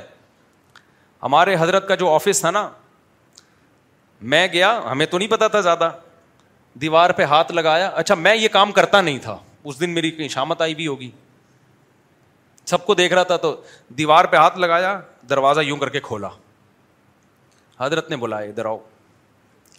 فرمایا یہ یا تو بہت اسپرنگ جو ہے نا ڈور کا بہت ٹائٹ ہوتا تو پھر ہاتھ لگانا پڑتا ہے, بنتا ہے. پھر ڈور کا اسپرنگ تو بہت ڈھیلا ہلکا اسپرنگ ہے, بڑے آرام سے یوں کھولا جا سکتا ہے. فرمایا آپ نے یوں ہاتھ لگا کے یوں کیوں کھولا؟ فرمایا اس میں نقصانات کیا ہیں. نمبر ایک, اپنی کمزوری دکھا رہے ہو دنیا کو کہ میں بڈھا ہو گیا ہوں, مجھ سے یہ ہلکا سا دروازہ بھی ایک ہاتھ سے کھلتا نہیں, مجھے سہارا لینا پڑتا ہے دیوار کا. سمجھ رہے ہو کہ نہیں سمجھ رہے؟ یہ سہارا لینا پڑتا ہے یوں کر کا. ایک تو اپنی کمزوری کی اناؤنسمنٹ ہے, تو کیوں اگر آدمی کمزور ہو تو دنیا کو کیوں بتائے بھائی. نمبر دو, جب یہ ہاتھ یہاں لگاؤ گے تو دیوار پہ پڑے گا نشان, دیوار ہو جائے گی گندی. اور واقعی وہ آفس میں وہ حصہ کیا لگ رہا تھا, تھوڑا سا میلا, پورے کمرے کے کلر کا بیڑا غرق. تیسری بات, اب اس نشان کو اگر ہم ختم کرتے ہیں, کسی سرف وغیرہ سے دھوتے ہیں, تو یہ جگہ زیادہ لائٹ ہو جائے گی, کلر اتر جائے گا. پھر اس کلر کو کرنے کے لیے ایسا ہی کلر کرتے ہیں تو وہ پھر ڈفرینٹ, اب پورے کمرے کا کلر اکھڑ کے دوبارہ ہی ہوگا. آپ کہہ رہے ہوں گے یار یہ کس قسم کی باتیں کر رہے ہو مفتی صاحب, وہ شادیوں والی باتیں ٹھیک تھیں, یہ کیا شروع کر دیا آپ نے. میں ان باتوں کو چھوٹا نہیں سمجھتا, میں ان باتوں کو چھوٹا نہیں سمجھتا. جب سیڑھیوں پہ چڑھتے تھے نا تو بھی سہارا لے کے نہیں چڑھتے تھے, وہ جب بالکل ضعیف ہو گئے تو پھر آخر عمر میں سہارا لینا شروع کر دیا انہوں نے, ورنہ سیڑھیوں پہ آپ چلو نا, ایسے کیا ضرورت ہے اس کو پکڑنے کی. خیر پکڑ لیں, کوئی شریعت میں حلال حرام کا مسئلہ نہیں ہے یہ, لیکن میں ایک مثال دے رہا ہوں کہ سست لوگوں کے حالات کیا ہوتے ہیں اور چستوں کے حالات. ایک واقعہ سنا کے بس بیان ختم کرتا ہوں پھر کیونکہ ٹائم ہو گیا ہے. دو سست لیٹے ہوئے تھے, دو ہماری جو مثال ہے نا, دو سست کیا تھے, لیٹے ہوئے تھے. ہمت پیدا کرو میرے بھائی, ہمت. دو سست لیٹے ہوئے تھے نا, گھڑ سوار قریب سے گزرا, ایک سست نے اس کو آواز دی گھڑ سوار کو, بھائی ذرا ادھر آ یار کام ہے. وہ بےچارہ اترا, پتہ نہیں مر رہے ہیں. قریب گیا تو کہنے لگا یار میرے یہ بیر کا دانہ یہاں پڑا ہوا ہے, اٹھا کے میرے منہ میں ڈال دے یار, بڑی نوازش ہوگی تیری. اس کو بڑا غصہ آیا کہ یار یہ بیر کا دانہ تو اٹھا کے نہیں منہ میں ڈال سکتا, میں گھوڑے پہ جا رہا ہوں, تو نے مجھے اٹھا کے بلایا, اور اگر تو نہیں کر سکتا تو اپنے تیرے ساتھ جو بندہ لیٹا ہوا ہے اس کو بولتا تو دوسرا فوراً چیخ اٹھا, کہہ رہا ہے میں تو نہیں کرتا اس کا کام, مجھے بولتا میں بھی نہیں, میں نہیں ڈالتا اس کے منہ میں بیر کا دانا. کیوں نہیں ڈالتا؟ کہہ رہا ہے کتا میرے منہ میں پیشاب کر رہا تھا, میں اسے کہہ رہا تھا بھگا, یہ بھگا نہیں رہا تھا, یہ بھگا نہیں رہا تھا. میرے بھائی اگر یہ جو سستی ہے نا, ہم نے توبہ نہ کی تو انجام کیا ہوگا. تو سستی کا دوسرا سبب کیا ہے, وہ ہے مادی. تو وہ کون سی خوراکیں ایسی ہیں, کون سا لائف اسٹائل ایسا ہے جس سے آپ سست ہو جاؤ گے. وہ جب تک خوراکیں چینج نہیں کرو گے آپ میں ہمت پیدا نہیں ہو سکتی. اب ٹائم پورا ہو گیا ہے, اگلے جمعے انشاءاللہ ہم اس کو لے کے چلیں گے. اللہ تعالیٰ سمجھنے کی عمل کی توفیق عطا فرمائے. بھائی یہ جن کا نکاح ہے ذرا اسپیڈ سے آگے آ جائیں. محمد متین خان بل محمد ضمیر خان, آجو ایک ہے. وعلیکم السلام, کیا لیں سب چیٹ چل رہا ہے, آپ تو دیکھے بھلے آدمی. لائبہ واحد بنت محمد واحد, دلہن کا نام, اور 50,000 مہر ہے. دلہن کے وکیل آپ ہیں, آپ نے اجازت دی کہ 50,000 مہر میں لائبہ واحد بنت محمد واحد کا نکاح محمد متین خان بل محمد منیر خان سے کروں, اجازت ہے. الحمد للہ نحمده ونستعینه ونستغفره ونؤمن به ونتوکل علیہ ونعوذ باللہ من شرور انفسنا ومن سیئات اعمالنا, من یهده اللہ فلا مضل له ومن یضلله فلا هادی له, ونشهد ان لا الہ الا اللہ وحده لا شریک له, ونشهد ان سیدنا وحبیبنا وشفیعنا وسندنا محمدا عبده ورسوله صلی اللہ تعالی علیہ وعلی آلہ واصحابہ وبارک وسلم تسلیما کثیرا کثیرا, اما بعد فاعوذ باللہ من الشیطان الرجیم, بسم اللہ الرحمن الرحیم. یا ایھا الناس اتقوا ربکم الذی خلقکم من نفس واحدۃ وخلق منها زوجها وبث منهما رجالا کثیرا ونساء, واتقوا اللہ الذی تساءلون به والارحام ان اللہ کان علیکم رقیبا. وقال تعالى يا أيها الذين آمنوا اتقوا الله وقولوا قولا سديدا يصلح لكم أعمالكم ويغفر لكم ذنوبكم ومن يطع الله ورسوله فقد فاز فوزا عظيما. وقال النبي صلى الله عليه وسلم النكاح من سنتي وقال فمن رغب عن سنتي فليس مني وقال النبي صلى الله عليه وسلم تزوجوا الودود الولود فإني مباهي بكم الأمم وقال النبي صلى الله عليه وسلم تزوجوا ولا تكونوا كرهبان النصارى. جناب محمد متین خان ول محمد منیر خان، میں نے 50,000 مہر میں آپ کا نکاح لائبہ واحد بنت محمد واحد سے کیا، آپ نے اس نکاح کو قبول کیا؟ ماشاء اللہ، بڑی خوشی ہوئی، اللہ جزائے خیر دے. اگر آپ قبول نہ کرتے تو ہم کیا کر لیتے، آپ کا احسان کیا آپ نے اس امت مسلم. بیٹھے تو دعا مانگ لیں اللہ سے بھی تو قبول والے نا اس کو. الحمدللہ رب العالمین والعاقبۃ للمتقین والصلاۃ والسلام علی رسول الکریم وعلی آلہ وصحبہ اجمعین. اے اللہ اس نکاح کو اپنے دربار میں قبول فرما، اس کی برکتیں زوجین کو تادم حیات نصیب فرما، آپس کے اختلاف و انتشار سے، لڑائی جھگڑوں سے، ہر قسم کے شر فساد سے اللہ ان دونوں کی ہمیشہ کے لیے حفاظت فرما. اے اللہ اس نکاح کو دونوں کے خاندانوں میں جوڑ کا ذریعہ بنا، محبت الفت کا ذریعہ بنا، جس کی جو جائز مراد ہو اس کی مراد کو پورا فرما. ربنا آتنا فی الدنیا حسنۃ وفی الآخرۃ حسنۃ وقنا عذاب النار.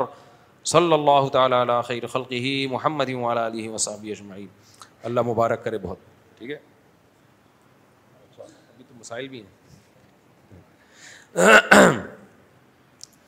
مجھ سے پہلے سوال دیا تھا، برائے مہربانی جواب دے دیا کریں، پیغمبروں کا اللہ سے دعا مانگنے کا کیا طریقہ تھا؟ یہی طریقہ تھا جو ہمیں بتایا گیا، ہاتھ اٹھا کے ایسے اللہ کے سامنے دعا مانگنا، یہی طریقہ تھا.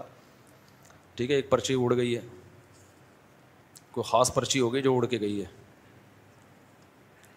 آئے ہائے ہائے، یہ تو مسئلہ بہت دفعہ بیان کر چکا ہوں. 3 طلاقیں ایک ہی مجلس میں 3 شمار ہوں گی، یہ 3 شمار ہوں گی، سمجھتے ہو؟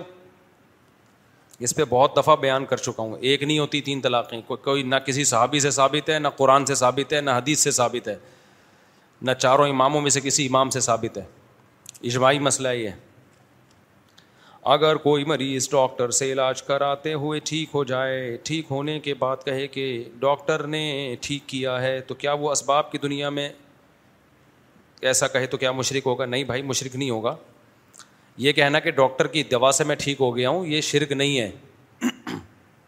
اس دوا سے مجھے فائدہ ہوا ہے. بعض لوگوں کو بہت زیادہ غلو کر دیتے ہیں مسائل میں. یہ جو بلاغت کی کتابیں ہیں نا عربی کی، اس میں لکھا ہے جو ہم پڑھتے ہیں، امبتر ربیع البقل، بہار کا موسم کھیتیاں اگاتا ہے نا. تو جب کوئی ملحد اور دہریہ کہتا ہے نا بہار کا موسم کھیتی اگاتا ہے، تو وہ نسبت حقیقی ہوتی ہے، وہ سمجھتا ہے خالق اللہ نہیں ہے بلکہ بہار کے موسم ہے. جب مومن کہتا ہے کہ بہار کا موسم ترکاریاں اگاتا ہے، تو وہ مجازن نسبت کر رہا ہوتا ہے، اگاتا تو اللہ ہے لیکن اللہ نے اسباب کی دنیا میں کھیتیوں کا سبب موسم بہار کو رکھا ہے. سمجھتے ہو کہ نہیں؟ ہم جب روٹی کھاتے ہیں تو پیٹ بھر جاتا ہے، تو اصل میں تو اللہ نے بھرا، کیونکہ یہ پیدا روٹی کو پیٹ بھرنے کے لیے کس نے کیا ہے؟ اللہ نے کیا نا. اللہ نے روٹی میں خاصیت رکھی ہے، تو اصل تو اللہ کر رہا ہے لیکن مجازن نسبت کبھی روٹی کی طرف ہوتی ہے اور کبھی دوا کی طرف ہوتی ہے. تو اللہ میاں بھی تو اسباب ہی دیتا ہے نا جس سے یہ سارے کام ہوتے ہیں. آپ کسی کو رکھ کے تھپڑ لگا دیں تو اللہ پہ تھوڑی کیس ہوتا ہے. کیس کس پہ ہوتا ہے؟ جس بندے نے تھپڑ لگایا. حالانکہ تھپڑ جو لگا اور جو آپ کے نشان پڑے 5 انگلیوں کے، یہ سارے تو اللہ کر رہا ہے نا. کیا خیال ہے بھائی؟ لیکن ظاہری سبب کیونکہ وسیم بھائی ہیں لہذا پٹیں گے کون؟ وسیم بھائی پٹیں. اللہ نے یہ تقدیر میں لکھا ہوتا ہے کہ وسیم بھائی اپنے اختیار سے فلاں کو ایک چپیٹ لگائیں گے لہذا پٹیں گے وسیم بھائی، کیونکہ اپنے اختیار سے انہوں نے یہ کام کیا ہے. اللہ کو پہلے سے علم ہے تو اللہ لکھ دیتا ہے. اور پھر چلو وسیم بھائی نے یہ کام اپنے اختیار سے کیا، لیکن تھپڑ میں طاقت کس نے رکھی ہے؟ طاقت تو اللہ نے رکھی ہے نا. اگر وسیم بھائی کے تھپڑ میں اللہ طاقت نہ رکھتا تو سلیم کے تھپڑ لگتا. تو اصل تو ہر چیز اللہ کی طرف لوٹ رہی ہے. تو جیسے ہم کہتے ہیں فلاں نے بندہ قتل کر دیا، موت دے دی فلاں کو، تو اس سے ہم مشرک نہیں ہوتے. اسی طرح ہم کہتے ہیں کہ جی پانی سے میری پیاس بجھ گئی، تو اس سے ہم مشرک نہیں ہوتے. تو یہ کہنا کہ اس دوا سے میں ٹھیک ہو گیا یا اس ڈاکٹر سے میں ٹھیک ہو گیا، اس سے کہاں شرک کا کیا تعلق ہے؟ اس سے شرک کا کوئی تعلق نہیں ہے. تو وہمی نہ بنا کریں. بعض لوگ بہت وہمی بن جاتے ہیں کہ اگر وہ ہم نے یوں کہہ دیا تو یوں ہو جائے گا. کچھ بھی نہیں ہوگا. باقی مسلمان ویسے نارملی اللہ کی طرف چیزوں کی نسبت کرنی چاہیے تاکہ اسباب سے نظر ہٹے. بھائی اللہ نے فضل کیا الحمدللہ مجھے شفا مل گئی, اور اگر کوئی پوچھ رہے کون سا ڈاکٹر تھا, بولیں اس ڈاکٹر سے شفا ملی ہے, تو دونوں ٹھیک ہیں. وہمی نہ بنے خدا کا واسطہ, پہلے ڈپریشن کے بہت سارے مسائل ہیں, لوگ شرک کے معاملے میں بھی وہمی بن جاتے ہیں, طلاق کے مسائل میں وہمی بن جاتے ہیں, طہارت کے مسائل میں وہمی بن جاتے ہیں. نلکے کو میں نے اس دن میں نہیں بتایا ہوں, یوں کر کے کونی سے واش روم کا دروازہ وہمی کھولتا ہے کہ وہ کہتا ہے اتنے ناپاک ہاتھ اس دروازے پہ لگے ہیں تو یہ ناپاک جراثیم. تو وہ میں نے مسائل سن سن کے نا ایک دن میں بھی یوں کرنے لگا تھا. مجھے ایک دم خیال ہوا کہ یار یہ میرے اوپر بھی اثر پڑ گیا ہے, لوگوں نے مسئلہ اتنے پوچھے ہیں. کیونکہ زیادہ ڈیپ میں جاؤ گے نا تو ظاہر ہے کتنے لوگ استنجا کر کے صابن سے ہاتھ دھوئے بغیر آ رہے ہوتے ہیں, واش روم کا دروازہ کھول رہے ہوتے ہیں, تو آپ جب ہاتھ لگے گا تو آپ تو بہت زیادہ ڈیپ میں جانے کی ضرورت ہے ہی نہیں. یہ اللہ نے ہاتھ دیا ہے, ہمیں کونیاں نہیں دی ہیں, کونیاں کسی کو مارنے کے لیے دی ہیں. کوئی بندہ نہ سدھر رہو نہ جا کے سائڈ پہ کونی مارو, یہ اس کام کے لیے. باقی ویسے واش روم کا دروازہ کھولنا چاہیے ہاتھ دھو کے. اچھا یہ مسئلے جتنے بتائے جائیں وہم اور بڑھتا ہے لوگوں کا, کم نہیں ہوتا. اب بہت سے لوگ دیکھنا کونیوں پہ سیٹ ہو جائیں گے. ٹھیک. اچھا بھائی مفتی صاحب توحید شرک کے حوالے سے برائے مہربانی مختصر وضاحت کریں کہ اسباب کے تحت مدد کون کر سکتا ہے, اور ٹھیک تو اللہ ٹھیک اور غیب کی مدد تو کیا لکھا پتہ نہیں.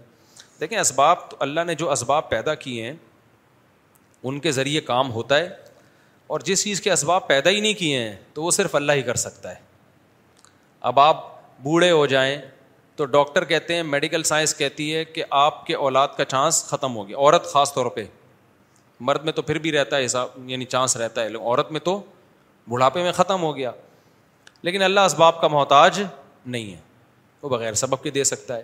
تو کسی نبی کے بارے میں, فرشتے کے بارے میں, بزرگ کے بارے میں یہ عقیدہ رکھنا کہ یہ اسباب کے بغیر خود بخود کام کر سکتا ہے, اللہ نے اس کو اختیارات دے دیے ہیں, تو یہ شرک ہے. اللہ کہتا ہے میں نے کسی کو اختیارات نہیں دیے.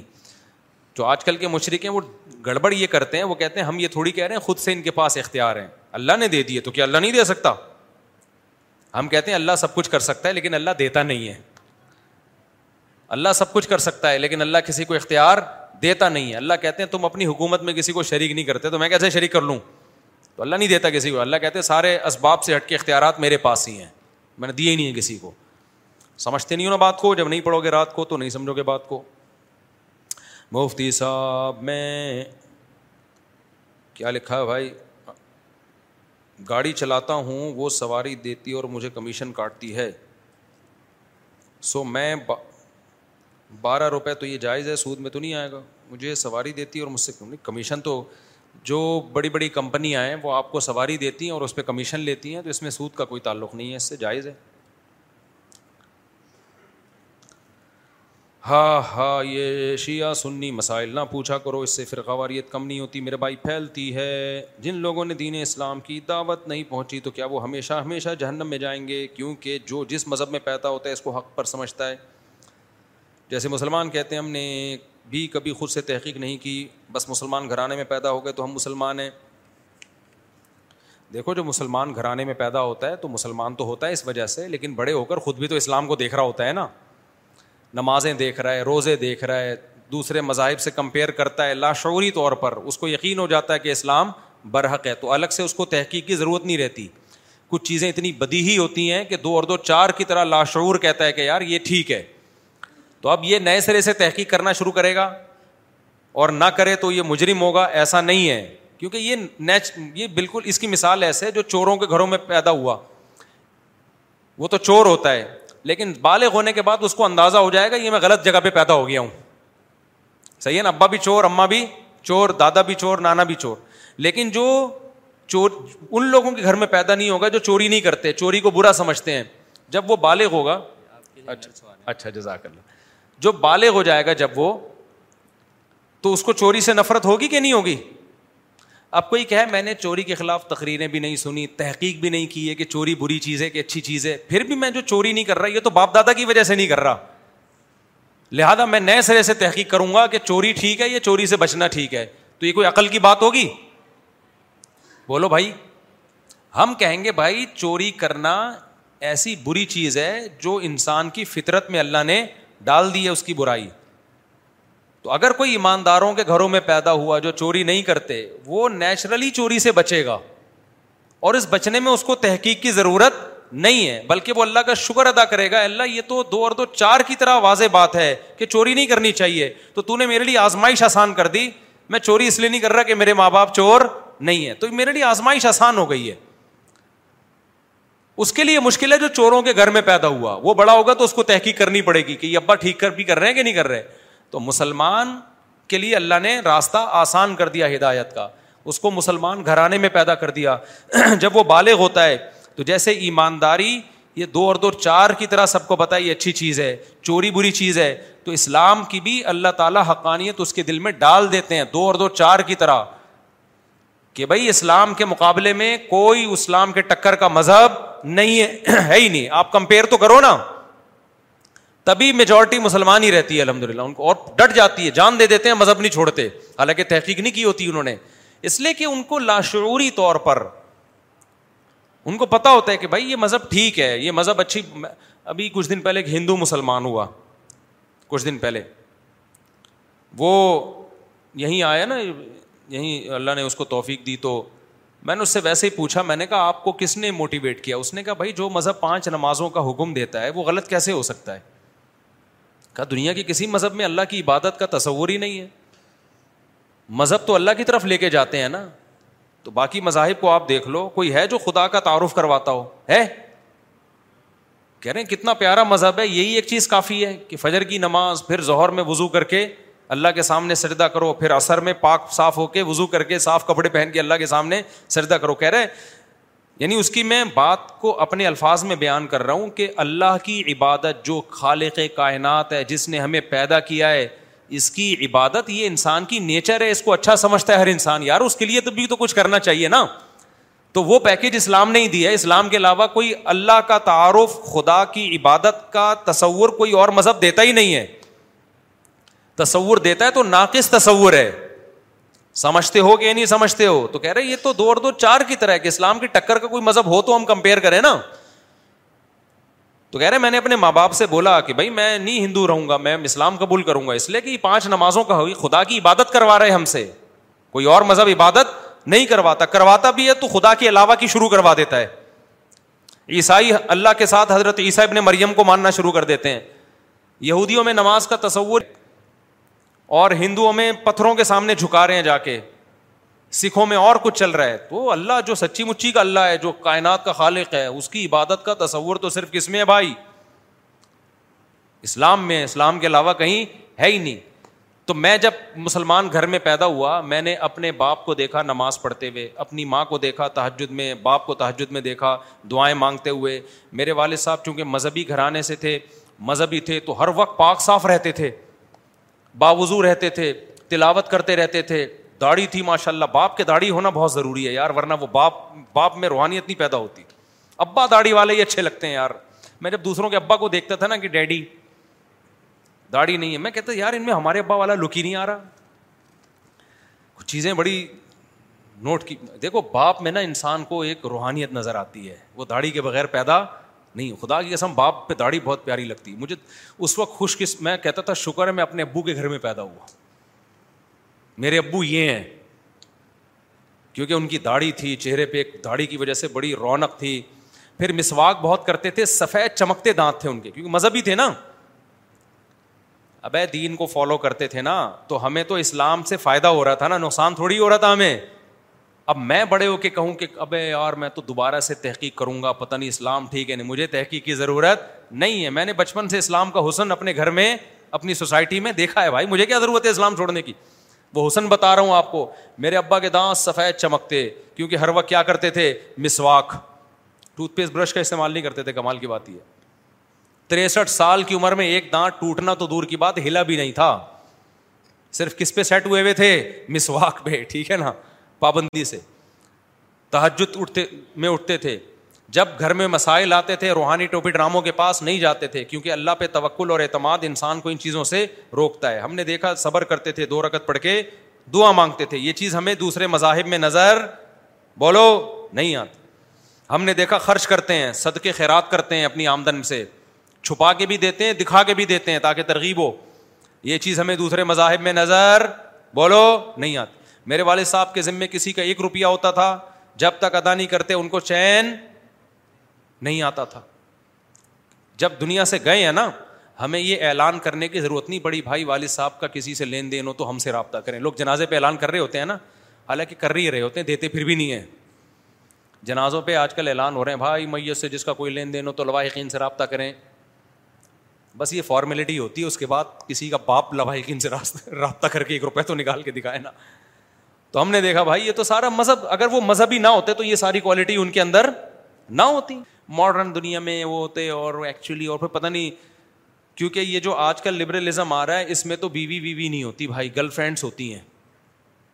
ہم نے دیکھا ہمارے ابا نے ہماری ماں کے ساتھ وفا کی ہے, آخری دم تک خرچہ اٹھایا, ساری ذمہ داریاں پوری کی انہوں نے, ہماری ماں کو شیلٹر دیا. سارے شوہر یہی کر رہے ہوتے ہیں نا, عورت کو شیلٹر دے. غیر مسلم تھوڑی شیلٹر دیتا ہے. آج کل غیر مسلم گرل فرینڈ ہے, جب تک آپ کی ہوس پوری کر رہی ہے ٹھیک ہے, جب وہ اس کو لکوا ہو گیا تو گرل فرینڈ رہتی ہے.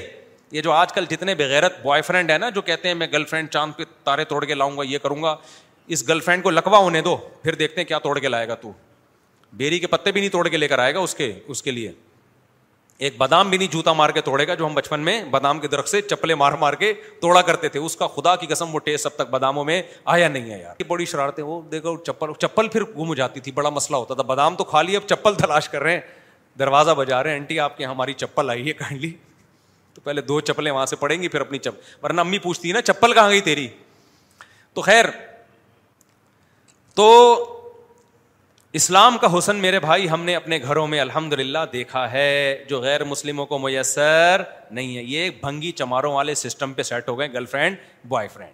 ان کو باپ کی محبت, ماں کی ممتا کہاں ملے گی میرے بھائی. باپ تو خدا کی قسم ایسا پیارا رشتہ ہے نا, ایسا پیارا رشتہ ہے. غیر مسلم کو اس رشتے سے محروم ہو گئے ہیں, باپ کے رشتے سے. تو ہم پر اسلام نے احسان کیا ہے, ہمیں باپ کا رشتہ دیا ہے. انگریزوں کے پاس یہ رشتے نہیں ہیں, کیوں؟ اسلام نہیں ہے.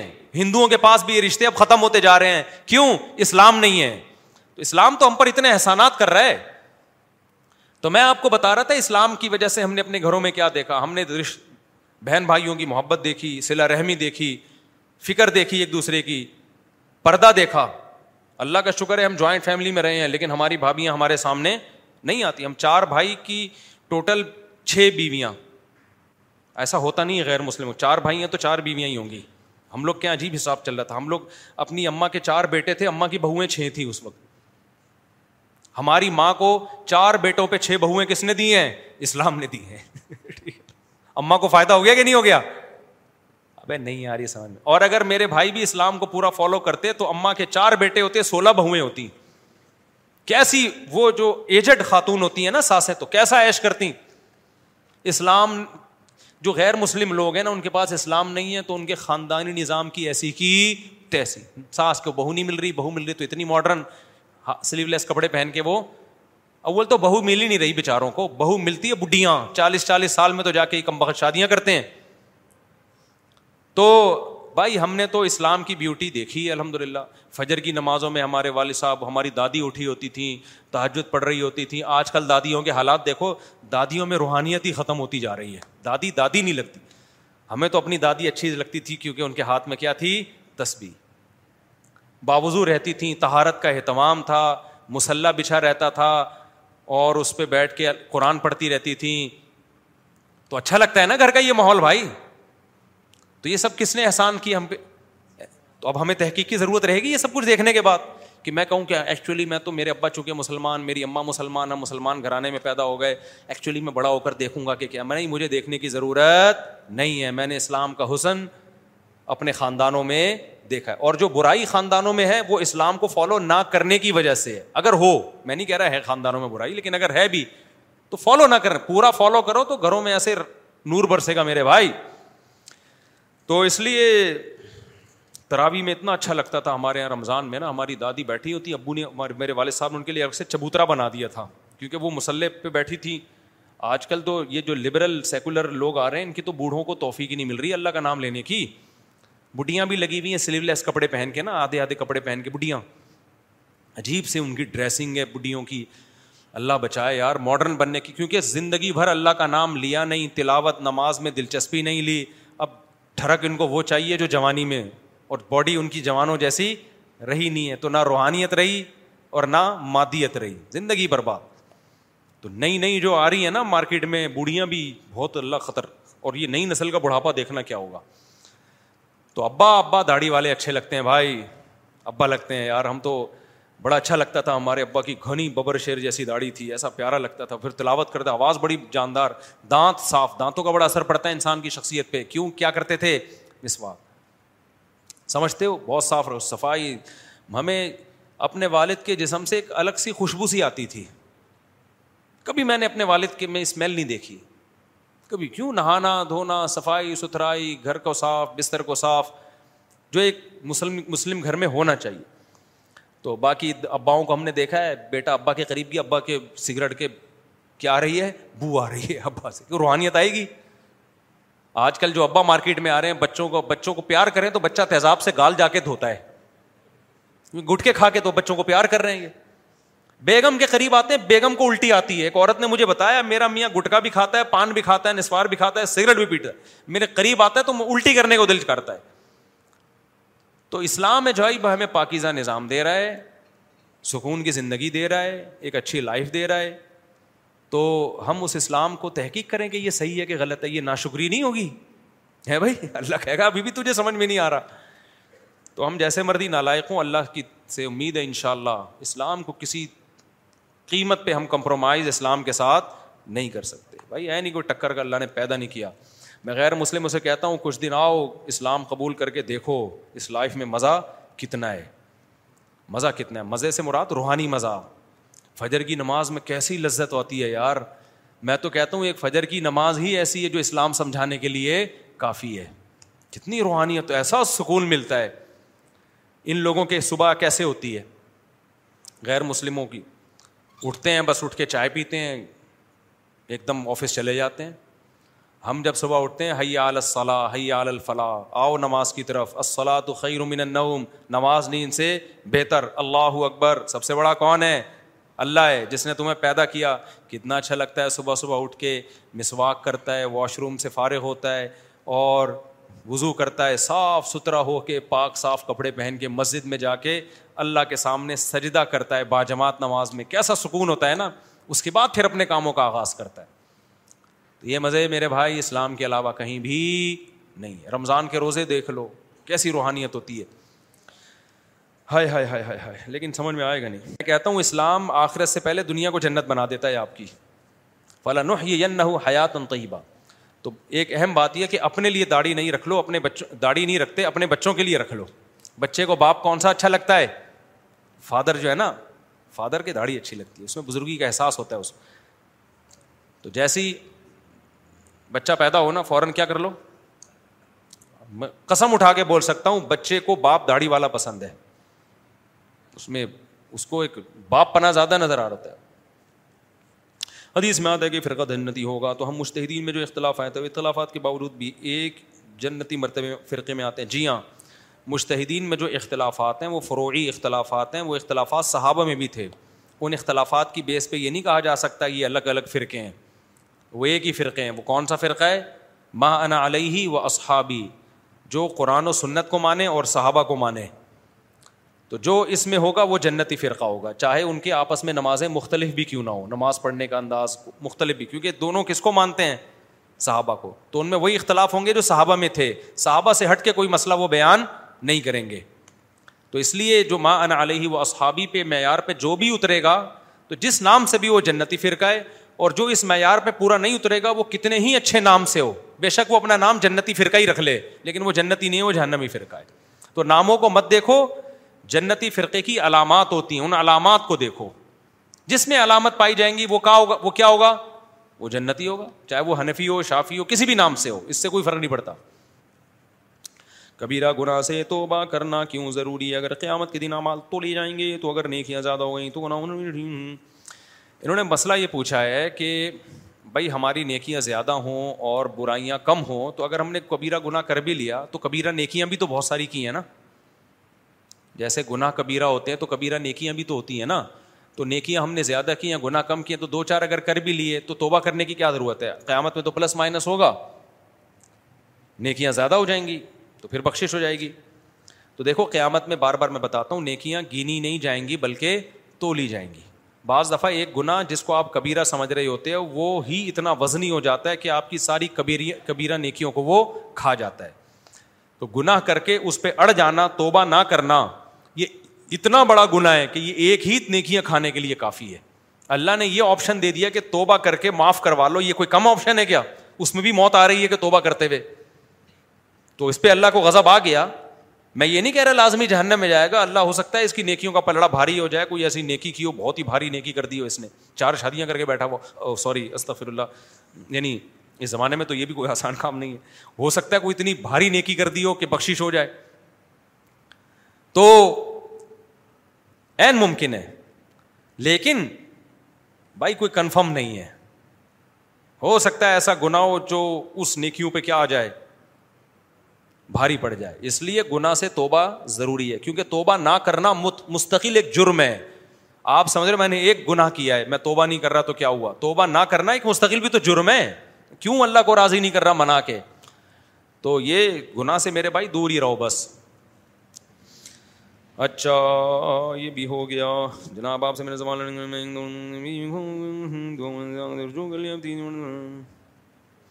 ایک صاحب نے بیوی کو 2 مرتبہ طلاق دی اور رجوع کر لیا, اب 3ری مرتبہ بھی دے دی, اب رجوع کرنا چاہتا ہے. رجوع کھیلنے کی اجازت نہیں ہے, 2 دفعہ ہے, 3ری دفعہ میں اب رجوع نہیں ہو سکتا.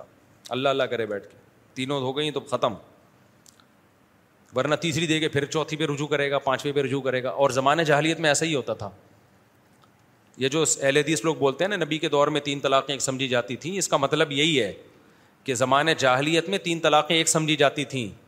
بہت سے صحابہ کو پتہ نہیں تھا کہ یہ مسئلہ منسوخ ہو گیا ہے, اب 3 طلاقیں 3 سمجھی جائیں گی, 1 نہیں سمجھی جائے گی.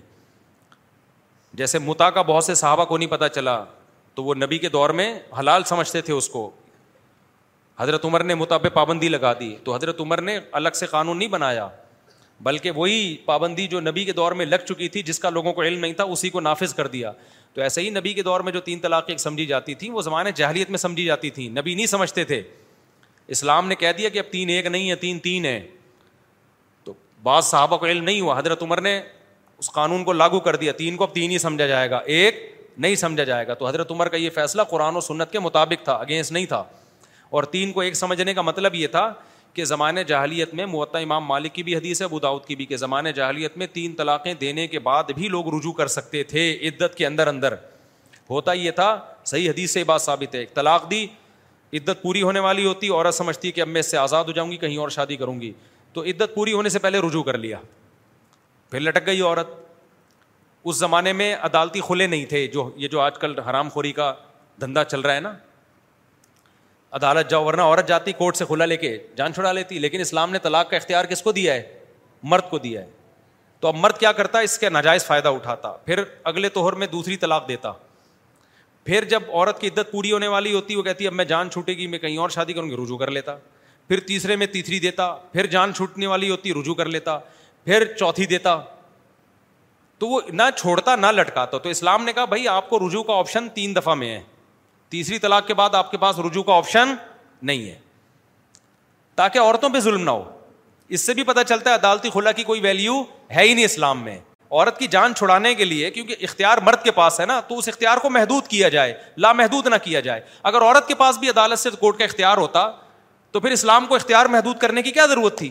طلاق کی بھی ضرورت نہیں تھی. عورت کہتی میں نے رہنے نہیں, actually I don't want to leave with you, I can not spend my time with you, I love Salim, I don't like Wasim. جیسے کہ آج کل ہو رہا ہے نا کورٹ میں. اور ہمارے بعض مذہبی اسکالرز جن کو قرآن و سنت کا کچھ بھی نہیں پتا, وہ اس عدالتی خلا کو کہہ رہے ہیں قرآن و سنت کے مطابق ہے. مطابق ہوتا تو اسلام زمانے جاہلیت میں مرد کے اختیار کو محدود اسی لیے تو کیا ہے کہ رائٹ تمہارے پاس ہے, تو اب اس کو لامحدود نہیں کرنا, 3 طلاقوں کے ساتھ باؤنڈ کرنا ہے اس کو کہ 3ری دفعہ کے بعد رجوع کا حق نہ ہو, کیونکہ عورت الگ سے نہیں لے سکتی طلاق. عورت پہ ظلم ہوتا تھا, کہ 3 کے بعد بھی مرد اس کو روک لیتا, پھر چوتھی دیتا, عورت کہتی نہ رکھتا ہے نہ روکتا ہے, طلاقیں دیتا جا رہا ہے اور پھر رجوع کر لیتا ہے. تو اسلام نے کہا بھائی 3 دفعہ کے بعد رجوع نہیں کر سکے گا.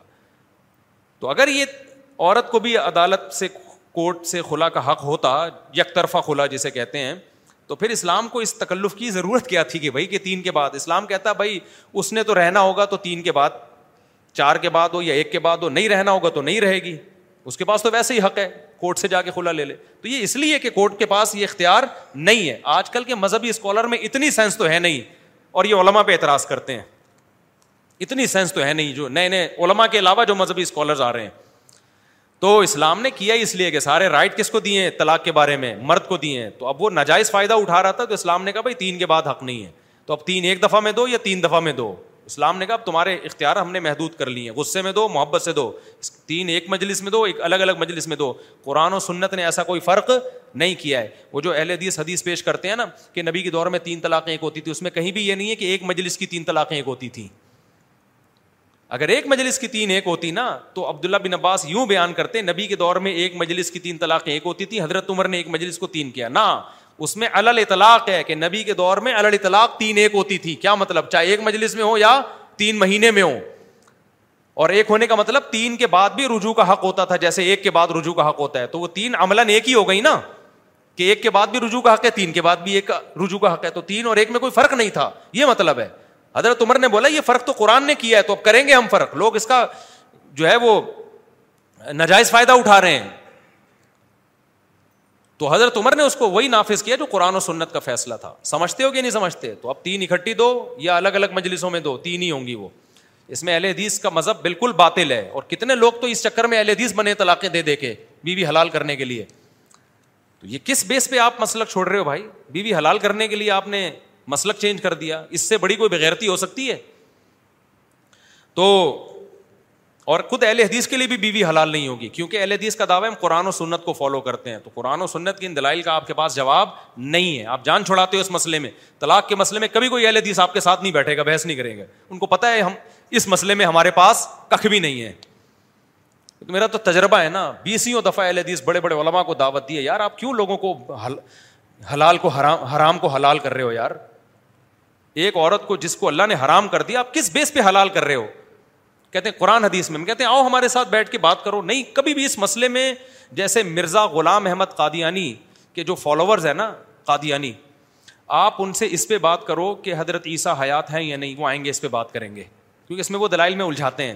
حالانکہ دلائل اس میں ہمارے مضبوط ہیں اہل سنت کے کہ عیسیٰ علیہ السلام زندہ ہیں, لیکن عیسائی وہ نا قادیانی اس پہ الجھائے گا اس مسئلے میں, اس لیے الجھانے کے لیے وہ مناظرے کے لیے تیار ہو جائیں گے.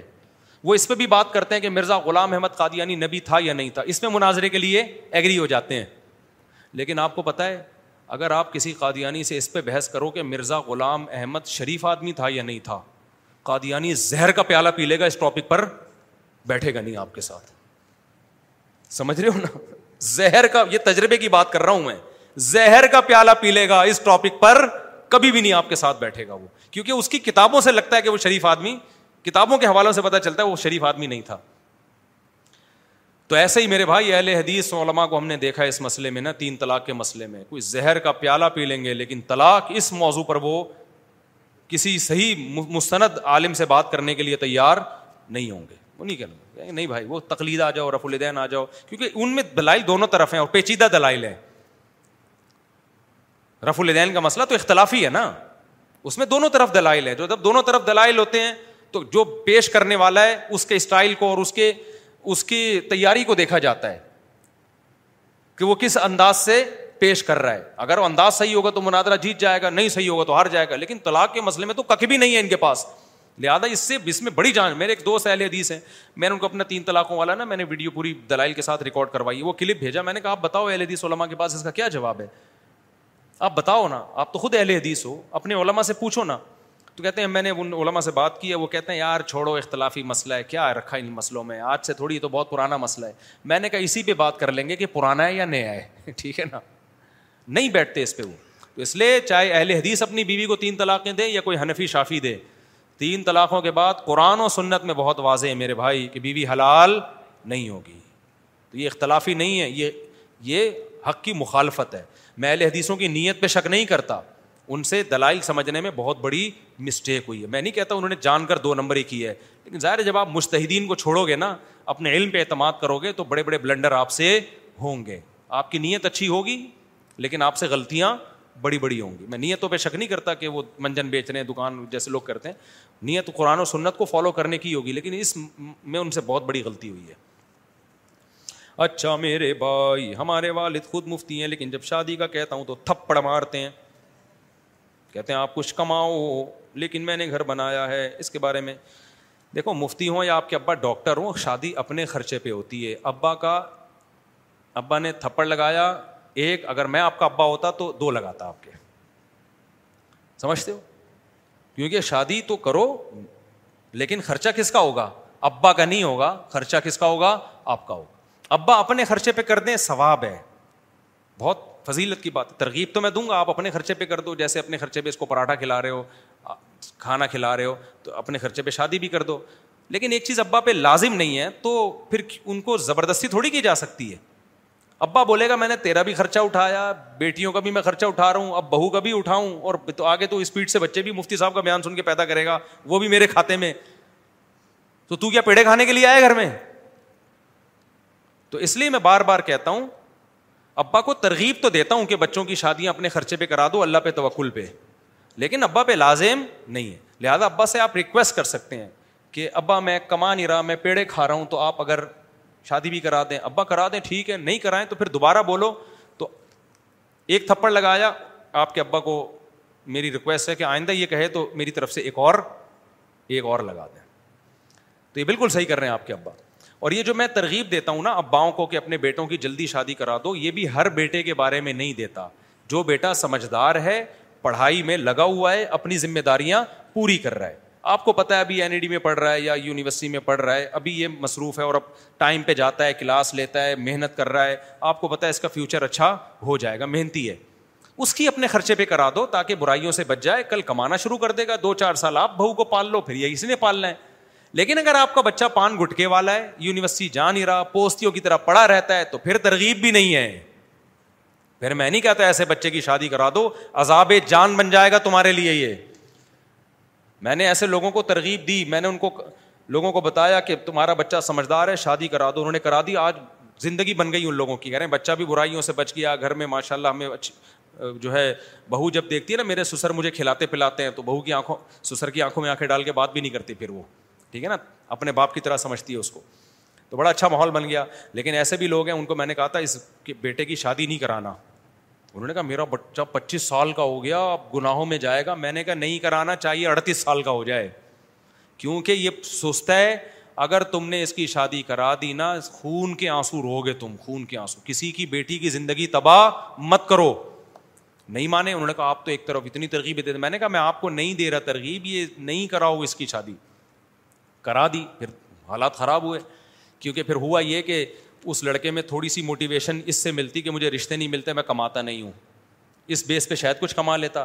جب ابا نے اپنے خرچے پہ کرا دی, بہو مل گئی, اب بچے اسپیڈ سے پیدا کرنے کے علاوہ کوئی کام ہے نہیں.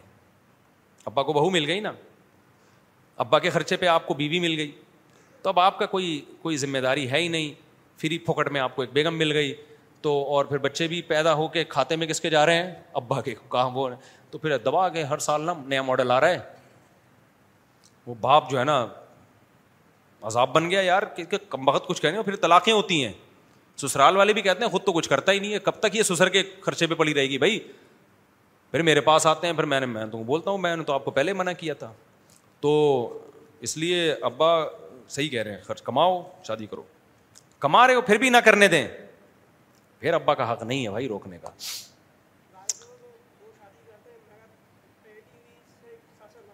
نہیں, پہلی بیوی سے خرچہ مانگ کے دوسری شادی تو بے غیرتی ہے. اچھا میرے بھائی, مفتی صاحب آپ کہتے ہیں کہ ہر عالم کے پیچھے نماز ہوتی ہے, دوسری دارالعلوم دیوبند کا فتویٰ موجود ہے کہ مماتی کے پیچھے نماز نہیں ہوتی. بھائی ایسا نہیں ہے یار, مماتی کے پیچھے نماز ہو, صرف مشرک کے پیچھے نماز نہیں ہوتی. دارالعلوم دیوبند سے دونوں طرح کے فتوے نکل رہے ہوتے ہیں, وہاں بھی مختلف علماء ہیں, کسی کی کیا رائے ہوتی ہے, کسی کی کیا رائے ہوتی ہے. بات یہ کہ دلیل کیا ہے, دلیل یہ کہ صرف مشرک کے پیچھے نماز، حجاج بن یوسف کے پیچھے نماز ہوتی تھی کہ نہیں ہوتی تھی؟ ابو ہریرہ پڑھتے تھے رضی اللہ عنہ، کتنا ظالم تھا. تو ہر شخص کے پیچھے نماز ہو جاتی ہے. کہ الیکٹرک کمپنی میں ملازمت کرنا ٹھیک ہے، میں یہ نہیں کہہ رہا مماتی حجاج بن یوسف کی طرح ظالم ہے، ایسا نہ کوئی. میرا مقصد ہے کہ ان سے تو اختلاف بھی بہت، میں تو وہی عقیدہ ہے دیکھو جو نبی صلی اللہ علیہ وسلم اپنی قبر میں برزخی حیات کے ساتھ زندہ ہیں اور اسی قبر سے اس حیات کا تعلق ہے، جو ہی علماء دیوبند کا جمہور کا عقیدہ وہی میرا بھی عقیدہ ہے. لیکن ایکسٹریم لیول پہ جانا نا کسی بھی معاملے میں یہ ٹھیک نہیں ہوتا. کہ الیکٹرک کمپنی میں ملازمت کرنا ٹھیک ہے یا نہیں، کیونکہ یہ عوام کو جبراً ناجائز وصولی کر رہے ہوتے ہیں. ملازمت تو کرو کیونکہ فی نفسی ہی کام تو جائز ہے نا، جاب ہی چھوڑ دو گے تو جو تھوڑی بہت بجلی آ رہی ہے وہ بھی رہ جائے گی، آپ ناجائز نہ کرو بس. اسلامک بینک میں ملازمت کرنا کیسا ہے؟ کیونکہ بینک وقت جائز ہے بالکل اسلامک بینکنگ میں. بیت الخلاء میں لگے بیسن میں وضو کرنا کیسا ہے؟ جائز ہے. مفتی صاحب میں نماز میں اکثر کسی شخص کی آستین اوپر ہوتی ہے تو کیا نماز ہو جاتی ہے؟ بھائی نماز ہو جاتی ہے آستین. عقیقے کے بارے میں، عقیقہ جو ہے نا 7ویں دن کرنا سنت ہے، 14ویں دن کر لیں، نہیں تو پھر جس دن بکرا ملے اس دن کر لیں. اور وہی ہے 2 دمبے یا 2 بکرے یا گائے کے 2 حصے یا کٹے کے 2 حصے، کوئی بھی کسی بھی طرح، لڑکے کا اور لڑکی کا 1 حصہ. یہ سنت عمل ہے، کوئی فرض واجب نہیں ہے. اگر کسی کے پاس گنجائش نہیں ہے، پہلے ہی ہسپتال میں اتنا خرچہ ہو گیا اس کا کہ خود ہی کٹ گیا بیچارہ، وہ تو نہ بھی کرے تو کوئی حرج نہیں ہے، لیکن کر لینا چاہیے، بہتر ہے. میرے بھی بہت سے بچوں کا عقیقہ نہیں ہوا، کچھ کا ہو گیا ہے، کچھ کا ابھی تک نہیں ہوا. تو اسپیڈ اتنی ہے کہ وہ یعنی اب آپ خود سوچ سکتے ہیں کہ بہرحال کرنا پڑے گا ابھی مجھے، ٹھیک ہے نا. بس فوت ہو جائے تو پھر حقیقی کی ضرورت نہیں ہے. جی میں زکوٰۃ کی رقم اسکول کے کسی کام یا بچوں پہ خرچ کر سکتا ہوں؟ نہیں، اسکول کی حالت خراب ہے، نہیں. زکوٰۃ تعمیروں پہ خرچ نہیں ہوتی. اور غریب کو مالک بنانا ضروری ہے. کوئی نابالغ بچہ جس کا باپ غریب ہو اس کو زکوٰۃ کی رقم دے سکتے ہیں، اور نابالغ بچہ جس کا باپ امیر ہو تو اس بچے کو زکوٰۃ، کیونکہ نابالغ بچہ اپنے باپ سے پہچانا جاتا ہے. باپ امیر ہے تو نابالغ بچہ امیر سمجھا جائے گا، باپ غریب ہے تو نابالغ بچہ غریب سمجھا جائے گا. کافی ہو گیا میرے بھائی، میں آپ کی ویڈیو دیکھ کر اسلام کے قریب آیا، مگر کچھ آپ کے حالات جو آپ نے کسی اور کے لیے کہے تھے میں نے اپنے اوپر سمجھ بیٹھا اور میں آپ کے اگینسٹ کمنٹ کیا، جس کے لیے میں شرمندہ ہوں. اور میں 4 شادیاں کرنا چاہتا ہوں، پھر میں نے آپ مجھے نہیں کرنے دے رہے، کروائی وہ بھی میری مرضی کے خلاف. دل سے دعا کرتا ہوں اللہ تعالیٰ آپ کو مرنے سے پہلے 4 کروا دے آپ کی، کیونکہ 4 کرنے کے بعد تو مر ہی جانا ہے آپ نے، اس لیے مرنے سے پہلے اللہ کرا دے. یہ مذاق کر رہا ہوں، نہیں مریں گے انشاءاللہ. اللہ تعالیٰ آپ کی اچھی جگہ شادیاں کرا دے بھائی، عدل کی توفیق بھی دے. خالی شادیوں کو فوکس نہیں کرنا، ان کے حقوق کو بھی فوکس کرنا ہے. اللہ آپ کے مال میں بھی برکت دے. کسی کو اتنی دعائیں میں نے دی ہوں گی کبھی زندگی میں.